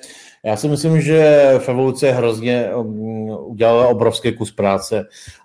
Um, to jsou lidi, kteří si uvědomili, eh, jak je ten um, fotbalový svaz prostě vystavěný, jakým způsobem se vybírají delegáti na volnou hromadu. která potom zvolí předsedu a výkonný výbor. Já to zkusím nějak v rychlosti v kostce zrekapitulovat. Je důležité vědět, že na to valnou hromadu jezdí něco přes 200 delegátů a z toho polovina jsou zástupci regionů, tedy okresů a krajů, a druhá půlka jsou zástupci klubů. První liga, druhá liga, třetí liga a, a e, divize. Ne všechny. No a takže ta Fevoluce si uvědomila, e, kde byla největší síla Romana Berbera, toho předchozího hegemona, a ta byla právě um, ta byla v těch, v těch regionech, plus možná teda v, segment, v segmentu, a i v těch dalších segmentech. On měl, vlastně měl Roman Berber, zejména v Čechách, ovládal prostě pomalu jako 90% té valné hromady, ale e, řekněme prostě kluby, no, ty nezměníte prostě, ty jsou, ty jsou e, ty jsou nějakým způsobem dané, tam jako v klubech těžko budete jako nějakou revoluci dělat, ale kde se to změnit dá, to byly ty regiony a tam prostě vždycky běží uh, v takovém tom klasickém modelu. Uh, Obvykle to bývá tak, že leden nebo leden únor bývají okresní konference, potom, potom na jaře krajské a potom třeba v květnu ta, ta velká velná hromada. Teď se to celé časově posunulo covidem, a, ale myslím si, že bylo ohromně prospěšné, že se podařilo prosadit i přes Národní sportovní agenturu a přes ministerstvo zdravotnictví, že bylo možné uskutečnit ty okresní valné hromady, ty už máme v podstatě skoro všechny za sebou, to, eh, to jsem byl až v šoku, že to, eh, že to všechno tohle povolili. No a eh, na spoustě míst v Česku, hlavně v Čechách, se teda Fevouce angažovala, nasadila prostě proti kandidáty, proti tomu jakoby dlouhodobému vedení. Někde uspěla, někde neuspěla. Myslím si, že uspěla víc, než sama předpokládala, nebo že i než bych třeba já předpokládal ale eh, hrozně těžko se to počítá. Já bych se fakt do těch procent moc nepouštěl. On třeba Vladimír Šmicr hovoří o nějakých 60 až 70 procentech a v Čechách asi ještě bych to specifikoval. Já, můj, můj takový soukromý odhad orientační je, že prostě třetina bych řekl eh, neostalinisti, berbrovci, že zůstali, eh, třetina, třetina takový nějací lidé středu a, a a ve třetině, eh, řekněme, tyhle tě ostří revolucionáři spojení, řekněme, na, napřímo s revolucí. Eh, s tím, že ono to je prostě velice široké spektrum, to je těch okresů je spousta, samozřejmě někteří, někteří ti kandidáti, ti noví, byli přímo delegovaní v evolucí, o některých Eh, Fevouce řekla, že sdílejí jejich hodnoty. Jo, ono, ono se to hrozně těžko takhle, takhle, um, takhle vyhodnocuje. Spousta lidí, čtenářů eh, nebo lidí na sociálních sítích volala, potom namalujte nám nějakou mapu nebo řekněte nám, prostě, jak to vyšlo. Ono se to hrozně těžko uchopuje, ta data. Eh, třeba na e-sportu k tomu přistoupili cestou, že tam udělali mapu starý nový předseda, což je jako dobrý počin, ale prostě jsou takové případy, že Eh, starý předseda nekandidoval a je místo něj eh, šéfem jeho místo předseda taky, taky neoberbrovec. Jo? Eh, stejně tak prostě nevíme, jak lidé, kteří byli zvoleni za revoluci nebo takzvaně s, s douškou, že sdílejí její hodnoty, jak se prostě budou chovat dál, to prostě ukáže čas. Taky není nikde uh, psáno, že taky se může stát, že někdo může měnit názor, zradit nech, nebo nechat se, nechat se zverbovat, přitáhnout do jiného tábora. Tam je prostě důležitý, že ta volba potom předsedy, pokud bude víc než jeden uh, uchazeč, a to teda vypadá, že bude výrazně víc než jeden uchazeč, tak, um, tak um, kdyby byl jenom jeden, tak je volba aklamací s držením ruky, jinak je volba tajná, takže tam prostě nikdo taky neví na tu ty, uh, kdo, kdo a jak to zvolí. Takže, takže ta, ta věc bude svým způsobem otevřená až úplně do posledního až do konce. Jako, uh, jenom můj, můj do, pár jenom poznámek, protože samozřejmě se tomu nevěnuju tak, jak uh, lidé, který v tomhle tom je insider a, a jako že špička, tak mě jenom a zkusím navázat na to, co zmínil Luděk, co se týká třeba v evoluce Eh, že ještě se neví, samozřejmě, jak všichni ti, co budou zvoleni, jak budou fungovat. Jako v udělala obrovský kus práce i, i v tom třeba, jak, jak, objížděla, eh, jak objížděli ty okresy. Objížděla i v době, kdy to fakt nebylo, kdy to eh, nebylo lehké, kdy se dalo říct, uděláme to po telefonu nebo tohle. Jak se říká v politice, fakt si to odmakali, jo, odpracovali, hledali tam, hledali tam ty lidi, kteří můžou sdílet, řekněme, ty hodnoty, což je taková, když to řeknu, opravdu ten základ je změnit nastavení toho českého fotbalu, že není základním cílem hledat, jak získat výhodu, jak obechcat toho druhého, ale prostě ten základ je, ať je to rovina, ať pracujeme jako čistě, jo, bez, bez nějakého korupčního prostředí. Jediný, co já mám trošku, ale jsou to spíš takové zkušenosti už z minula, a viděli jsme to i u při volbách eh, Fačeru, Ivana Haška a tak dále, aby se to úplně nez, jako nezbošťovalo, jo? Aby, aby se z nedělali spasitele, protože to pak jenom může být z toho zase takové nějaké, eh, nějaký bole hlav, jo? protože tak, jak říkal Luděk, eh, nevíte, kolik lidí z těch, co teďka je ve jménu v evoluce, byť ta ti vpředu to vě, jako věřím jim, že to chtějí udělat, že to dělají pro fotbal Vladimír Šmice a další, Nevíme, eh, jak přesně, jaká je motivace těch eh, všech těch členů, tak aby tam nebylo nějaké, nějaké eh, mrzení potom. Jenom, a to vůbec tím nikoho nehaním, ale i pro některé z nich, co byli teď zvolení, tak aby to dělali pořádně tu práci, tak to pro ně taky bude změna. Slyšel jsem jeden takový případ, že vlastně člověk zvolený, tak že se s někým kontaktoval z toho, z toho okresního svazu a, a jakože, tak jak to bude teda fungovat, jak to bude probíhat že si teda jednou za 14 dní zavolají jo, a, a tohle a ten člověk na tom druhém konci toho drátu nebo telefonu, tak hm, mu jako vysvětlil, že takhle to fungovat nejde, jo, že to musí opravdu, že to je každodenní, každodenní věc. Tak jenom to, co já chci říct, je, že to, co zatím odvádí, je, je výborný, protože se to pomáhá nějakým způsobem rozhýbat. Nevím, jak to dopadne, ale varoval bych před takovým eh, prostě tím eh, spasitelstvím, protože to se může jenom, eh, jenom otočit a zažili jsme to u Ivana Haška, pak to z toho bylo takové, který byl vnímán, že když převezme se vás, tak byl vnímán jako, že někdo, kdo to změní, kdo to uvede do pořádku a, a víme, jak to dopadlo.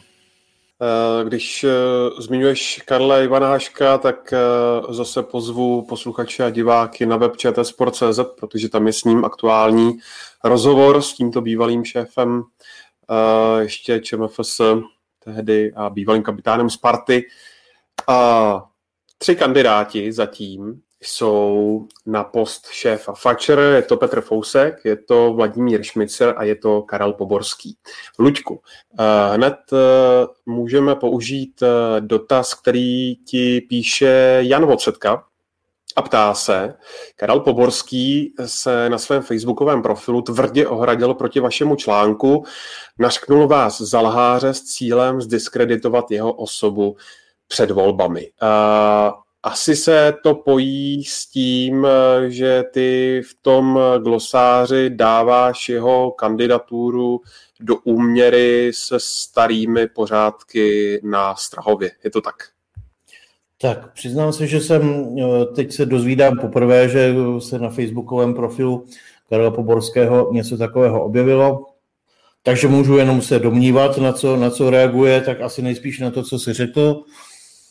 A nevím, tak já se prostě bavím se spoustou lidí, eh, kteří se v tom způsobu, prostředí nějak jakoby angažují a mě eh, to, co jsem do toho článku napsal, tak mě z toho vychází jako úplně, úplně jasně.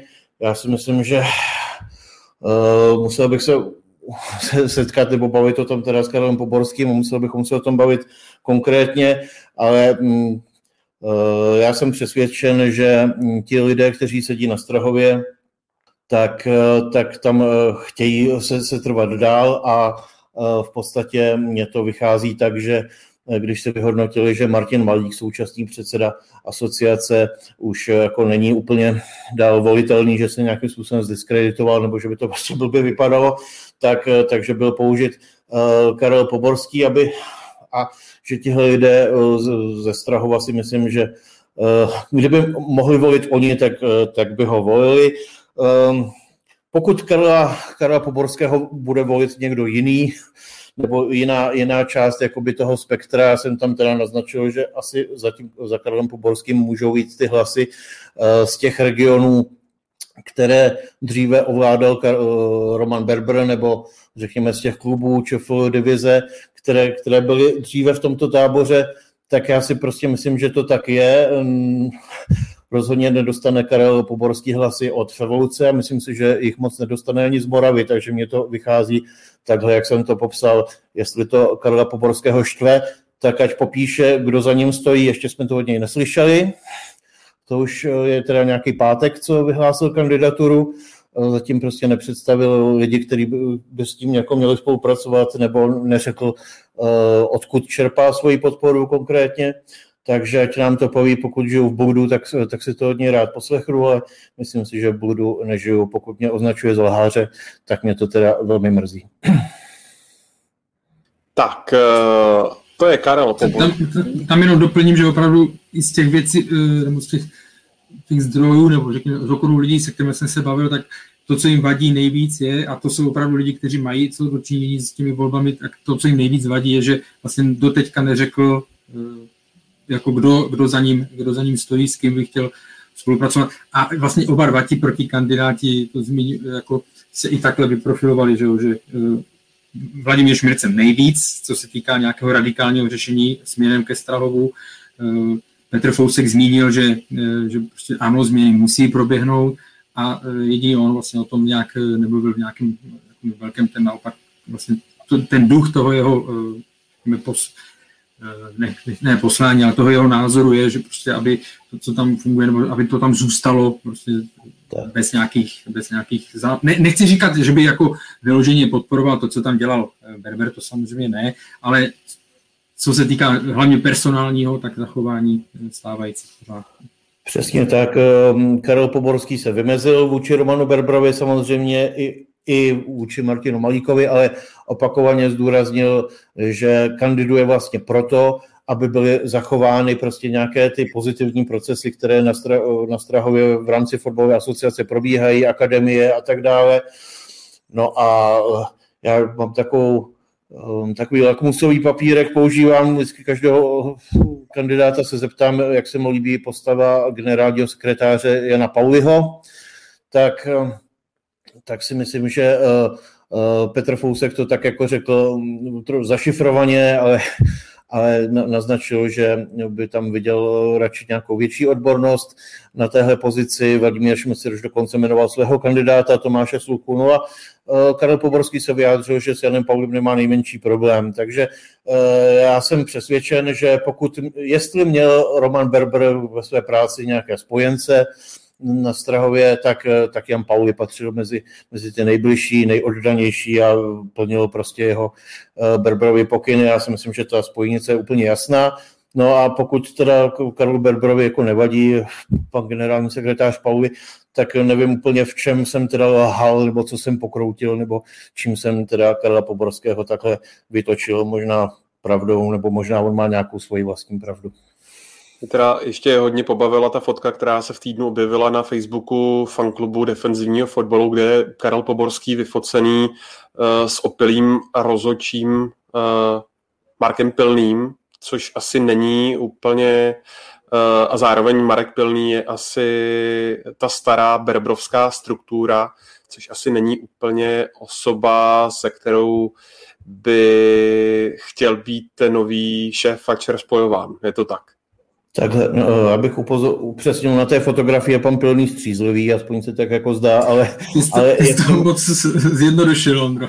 Je s ním spojená ta slavná historka někdy z roku 2016, kde jako čtvrtý sudí se tam potácel um, opilý za lajnou při, při utkání mezi Příbramí a, a Sláví Teď byl nedávno zvolen uh, znovu předsedou okresního fotbalového svazu Trutnov, pokud jim, nebo nevím, kde se ta fotka pořídila a tak dále, tak uh, určitě uh, je, je to spíš takové ilustrativní, nevím prostě, jaké spolu mají vztahy pánové Poborský a Pilný, jestli to byla náhoda, že se někde potkali a vyfotili se to, tak samozřejmě jako může být, ale uh, za prvé pan Pilný je teda ultraberbrovec první kategorie, podobně jako třeba Zdeněk Vaňkát, rozhodčí, který se Eh, k Romanu Berbrovi už vždycky hlásil úplně eh, naprosto ostře jednoznačně. Já si pamatuju, jsme spolu kdysi dělali rozhovor a on říkal, že Roman Berber je pro tuhle, tuhle strukturu něco jako Andrej Babiš hnutí ano, že prostě on to tam jako celé spojuje.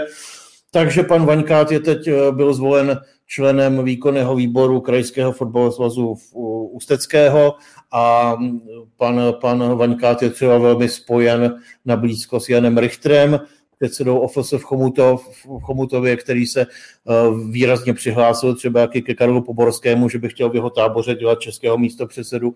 Je to manažer hnutí ANO s chodou okolností.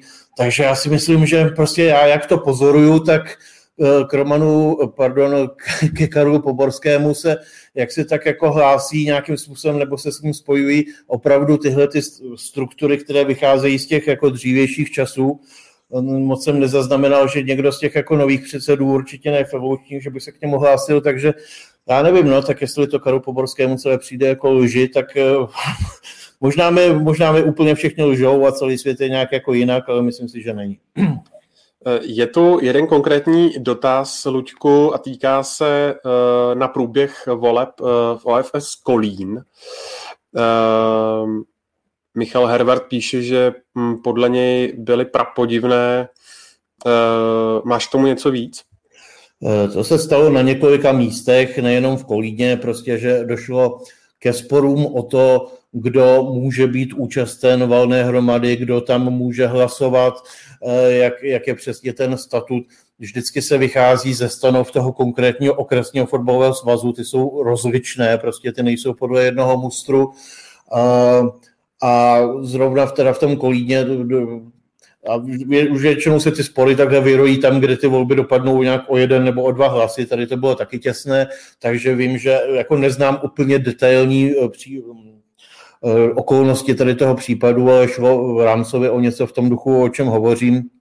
A vím, že tam eh, v se vůči tomu ostře vyhradila a chce nějakým způsobem chce nějakým způsobem revokovat tyhle ty volby.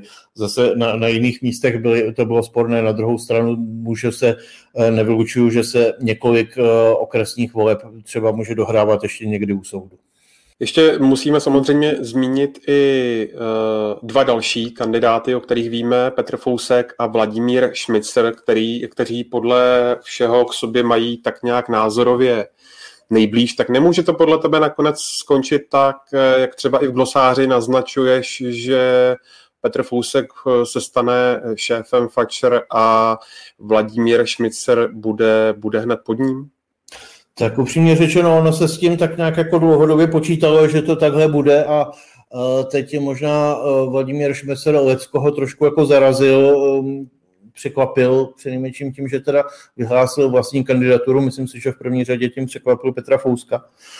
Tak eh, já si myslím, že to je otázka prostě nějakého, nějaké domluvy, vyladění, nastavení prostě mezi nimi. Eh, zjevně asi měl eh, Vladimír Šmecer pocit, že se to celé staví do roviny, tak já to tady za tebe celý odpracuju tady, tady, tady um, přenastavím jako spoustu okresů a, a potom uh, za to dostaneme toho jakoby malý podíl na moci, nebo jak to říct. Já si nepoužívám ta nejsprávnější slova. Um, já si myslím, že samozřejmě to, že by byly takhle tři kandidáti, když dva jsou reformní, Fousek a Šmicer, a tím pádem mi z toho vychází, že Karel Poborský není až tolik reformní, když on zase mě možná řekne, že lžu, eh, tak, eh, tak každopádně to rozštěpení případné hlasů mezi Fouska a Šmicera samozřejmě může hrát do not k tomu třetímu Karlu Poborskému. Já si myslím, že obecně jsou ty hlasy rozdělené zhruba tak, že dokážu si představit, že velké prostě procento hlasů z Moravy eh, dostane Petr Fousek tam to prostě eh, funguje, tam fungují ty struktury jakoby dlouhodobě, zejména jeho moravský kraj se držel jako velmi, bych řekl, i v době, kdy Roman Berber byl u moci, tak, eh, tak ta Jižní Morava se trošku jako stavila na zadní, eh, jako docela i otevřeně vůči němu. Řekl bych, že tenhle duch, řekněme, z toho jeho moravského kraje se přenesl ve volbách uh, i do kraje Eh, Vysočina lze očekávat v kraji Zlínském, Olomouckém, takže tady si myslím, že by to mohlo být jakoby jednolité. Eh, Moravskoslezský kraj, tam, tam to zůstalo nějakým způsobem při starém. Karel Kula ten eh, v minulé době myslím neměl s Romanem Berberem problémy, ani s ním nějak jako ne, nebyl nějakým jeho úplně jako noxledem na vodítku, ale nějak se, tam je to těžko čitelné, komu ty hlasy jako přihraje, ale řekněme to gro Moravy si myslím, že by mohlo být fouskovské. No, pak se podíváme do českých regionů. Já si fakt myslím, že ty okresy a kraje, že to může být, může být rozhozené tak zhruba po třetinách, že to je opravdu třetina ty, ty stalinisti, třetina nějaká, nějací lidé, kteří eh, jsou na vážkách a nebo, nebo jsou to středoví voliči, bych to nazval, a třetina opravdu ti revolucionáři. Pak tady máme segment, jo, ještě bych, eh, když se vrát hm, těch třetích a divizí, tak ty si myslím, že na Moravě ty jsou snad i nejlépe jako organizované, to si myslím jednoznačně za Fouskem. A co se týče ČFL a MSFL, tak tam se to zatím jeví jako hodně berbrovsky v mojí interpretaci směrem k Poborskému. No, takže takový, uh, tak, takovým jazyčkem na vahám může být první a druhá liga. A asi mi zdá zatím taky jeví spíš jako konzervativní tenhle ten segment, zejména druhá liga. No a zatím se odsud vlastně vyjádřila jednoznačně jenom Slávia, která řekla, že chce, chce změny v českém fotbale a že tedy podporuje uh, Fouska Šmicera, že by byla ráda, kdyby se nějakým způsobem spojili. Jo, takže, takže takhle je podle mě ta mapa zatím politická rozdělená na kreslena.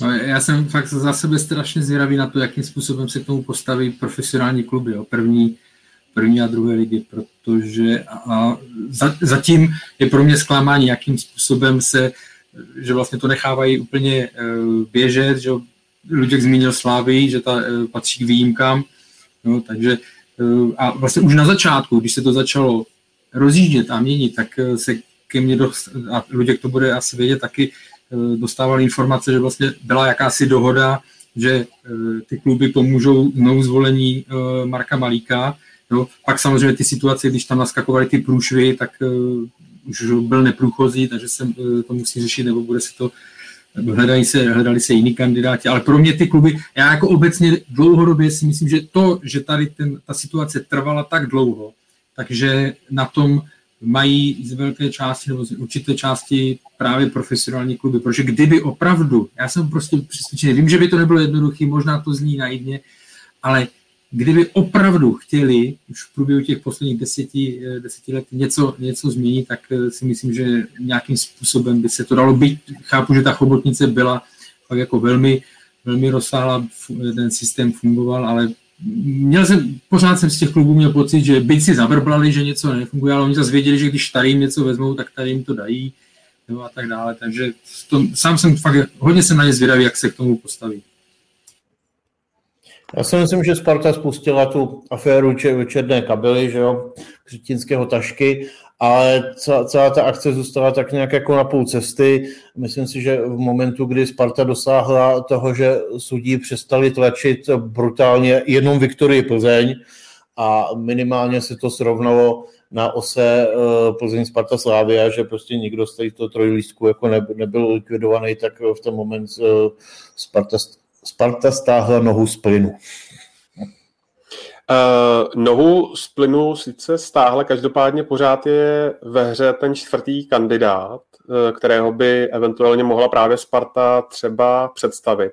A ty jsi to v tom textu dával mimochodem do úměry s možnou výstavbou Národního stadionu na Strahově. Já si myslím, že to je věc, která Spartu zajímá teď, nebo jinak. Co zajímá profesionální kluby obecně na fotbalové asociaci? Tam je zajímají, e, jak je nastavená komise rozhodčích a pak je zajímá, jak, jak je nastaveno rozdělení e, financí na mládež, aby prostě taky nějaký krajíc jako doputoval do klubových akademií a tak dále. No, takže jinak, jinak prostě ty profesionální kluby na tom, co se děje na okresech a krajích, nemají jako nějaký žádný zvláštní zájem. Uh, No a teď je naprosto specifická situace, že na, na Strahově je taková velká ruina, jmenuje se to stadion na Rošického a no, má to ten pozemek, co je pod tím má velkou hodnotu, už se jako dlouhodobě o tom špekuluje, co s tím. Eh, je to tam to, to vlastnictví je, řekl bych, podvázané nebo uh, uh, další takovými uživatelskými právy, která tam mají společně uplatňují Česká unie sportu a atletický svaz, srozumitelně, tak aby, aby Fatscher mohl s tím pozemkem a s tím stadionem nakládat, tak musí ty atlety a tu Českou unii sportu nějak jako vyplatit. Prostě musí, musí tam být za to nějaké náhrady. Mimochodem za tím účelem si teď v současné vedení fotbalové asociace asi pár týdnů v podstatě před tím, než přestane Eh, vládnout českému fotbalu, tak si bere čtvrt miliardový úvěr. Ještě si ho zatím teda nevzali, nečerpali, ani ho nemají sjednaný, jak jsem se informoval, ale nicméně ten záměr trvá. Jo, tak jestli to udělají pár dní před valnou hromadou, tak to bude opravdu velkolepé. Tam je potom samozřejmě taková se nabízí úvaha, který bankovní dům jim ty peníze vrátí, půjčí. Úplně historicky si myslím, že to ani není spekulace, ale je pravda před pár lety si chtělo vedení fotbalové asociace brát tenhle úvěr u JNT banky, eh, s tím, že tam jako zlé jazyky spekulovali o tom, že eh, potom by se udělala taková operace, že by Fatcher ten úvěr nesplácel a, a vlastně ten pozemek a ten stadion by propadly vlastně JNT bance potažmo Spartě, že by ho získala takhle velmi levně. V té době to údajně zablokoval Tomáš Paclík, majitel, tehdejší majitel Plzně a člen výkonného výboru. Tak teď se vlastně tenhle ten příběh tak nějak jako objevuje, objevuje znovu. Uvidíme, jestli to bude spojené s nějakou, s nějakou eh, bankou, která je nějak spojená uh, s Danielem Třetinským, s Petrem Kellnerem a s tímhletím okruhem, nebo ne tak to nějaké spekulace kolem toho také proskakují. Každopádně je to taková podivná věc, když staré vedení zatíží nové vedení fotbalové asociace úvěrem 250 milionů korun, to je prostě jako rána. No ale nicméně, eh, abych do toho dostal tu Spartu, tak eh, Sparta má stadion na letné, ten už je takový jako polozrezavělý, takže se, eh, se v zásadě nabízelo, nabízí několik řešení, ten současný stadion přestavět. Sparta měla nápad postavit úplně nový naproti přes ulici na Letenské pláni, proto proti tomu je zásadně Praha 7, tak je tady varianta číslo 3 postavit něco nového, nějaký stadion někde jinde, například na Strahově. Takže o tom hovoří Martin Malík jako dlouhodobě, že se teď oživila vize postavit něco jako národní stadion, kde by hrála teda reprezentace a jak on se vyjadřuje, jedno z pražských dvou S, tak eh, vzhledem k tomu, že Slávě asi se z Edenu nikam stěhovat momentálně nehodlá, tak to vychází na Spartu. A já si myslím, že v podtextu celých těch voleb, eh, které nás čekají, je tohleto velké téma. Eh, a sice Fatscher, stadion Evžena Rošického Sparta. Eh, jsem přesvědčen o tom, že se tam ten stadion postaví, že na něm Sparta hrát bude a podle mě se teď licituje nebo hledá cesta nebo způsob nastavení podmínek mezi Fatscher a Spartou, za jakých podmínek by Sparta vlastně ten stadion získala. Jo? A to, si, to, můžou, to můžou být podmínky výhodné pro jednoho nebo pro druhého, pro, pro Fatscher nebo pro Spartu, anebo můžou být prostě nějakým způsobem eh, vyrovnané, vybalancované a může to záležet hodně na tom, kdo vlastně ten Fatscher bude řídit, kdo bude mít ta podpisová práva a rozhodovací pravomoci. No a teď po posledních dnech se prostě objevily informace, že eh, Sparta tak jako podporovala Karla Poborského, že nějak poslední dobou z ní jako taky není úplně nadšená.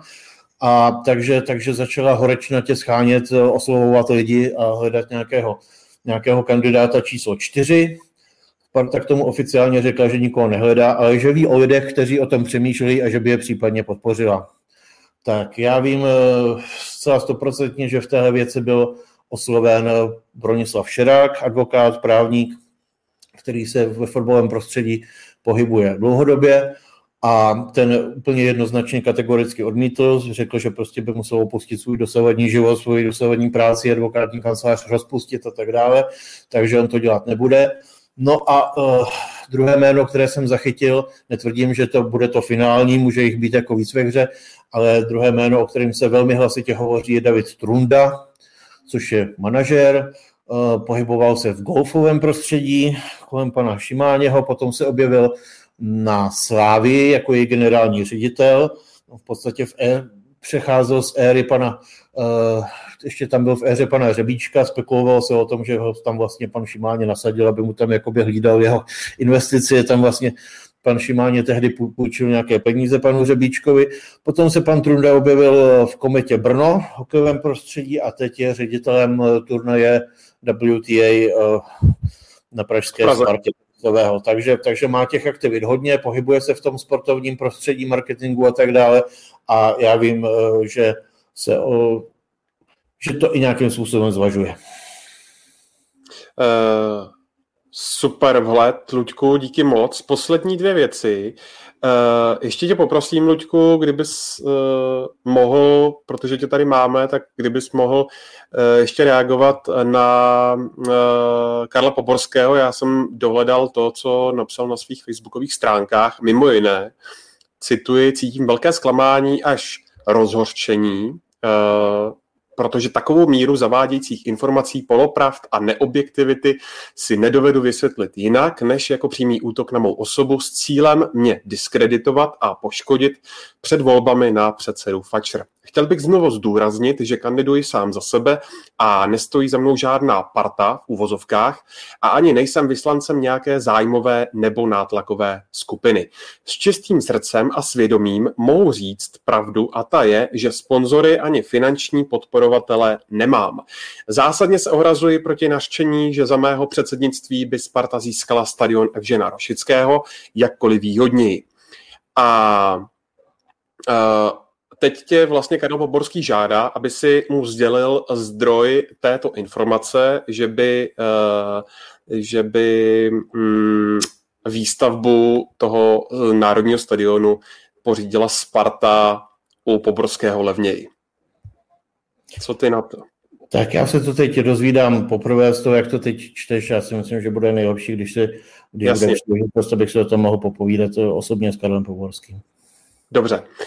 Poslední věc, kdo by podle vás byl nejlepším kandidátem na post šéfa českého fotbalu a kdo se jim nakonec stane?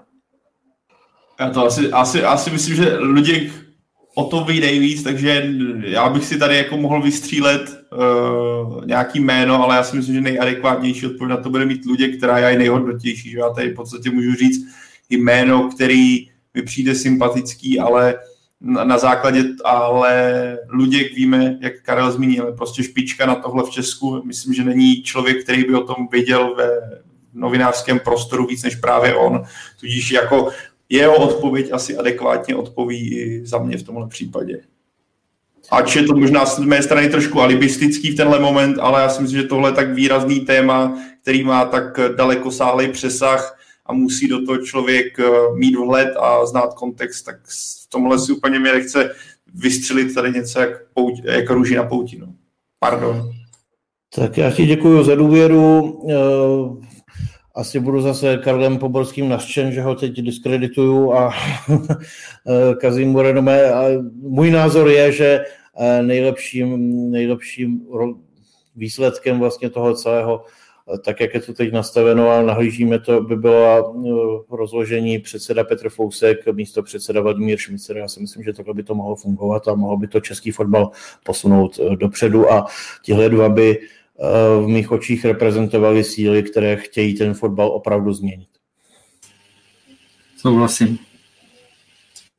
Okay. Když, když jsem sadil, na, sadil jsem na svého koně a Luděk to tak řekl. Takže já jsem s tím spokojený s jeho vyjádřením. Tak jo, kluci, já vám moc krát děkuju. Děkuju tobě, Luďku, i tobě, Karle, a i tobě, Pájo. Já děkuji za pozvání. Ahoj. Taky děkuju, mějte se hezky.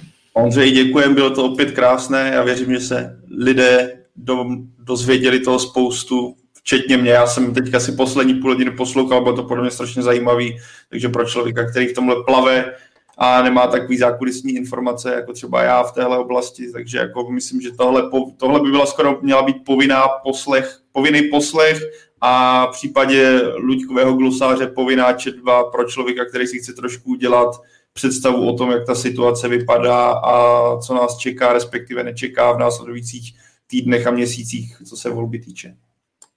Tak jo, já jenom připomínám, že Football Focus najdete na Spotify, YouTube, ve všech podcastových aplikacích, najdete nás taky na Twitteru, Luďka najdete na Seznamu, Karla znáte z Football Clubu a nás dva s Pavlem na webu čtsport.cz.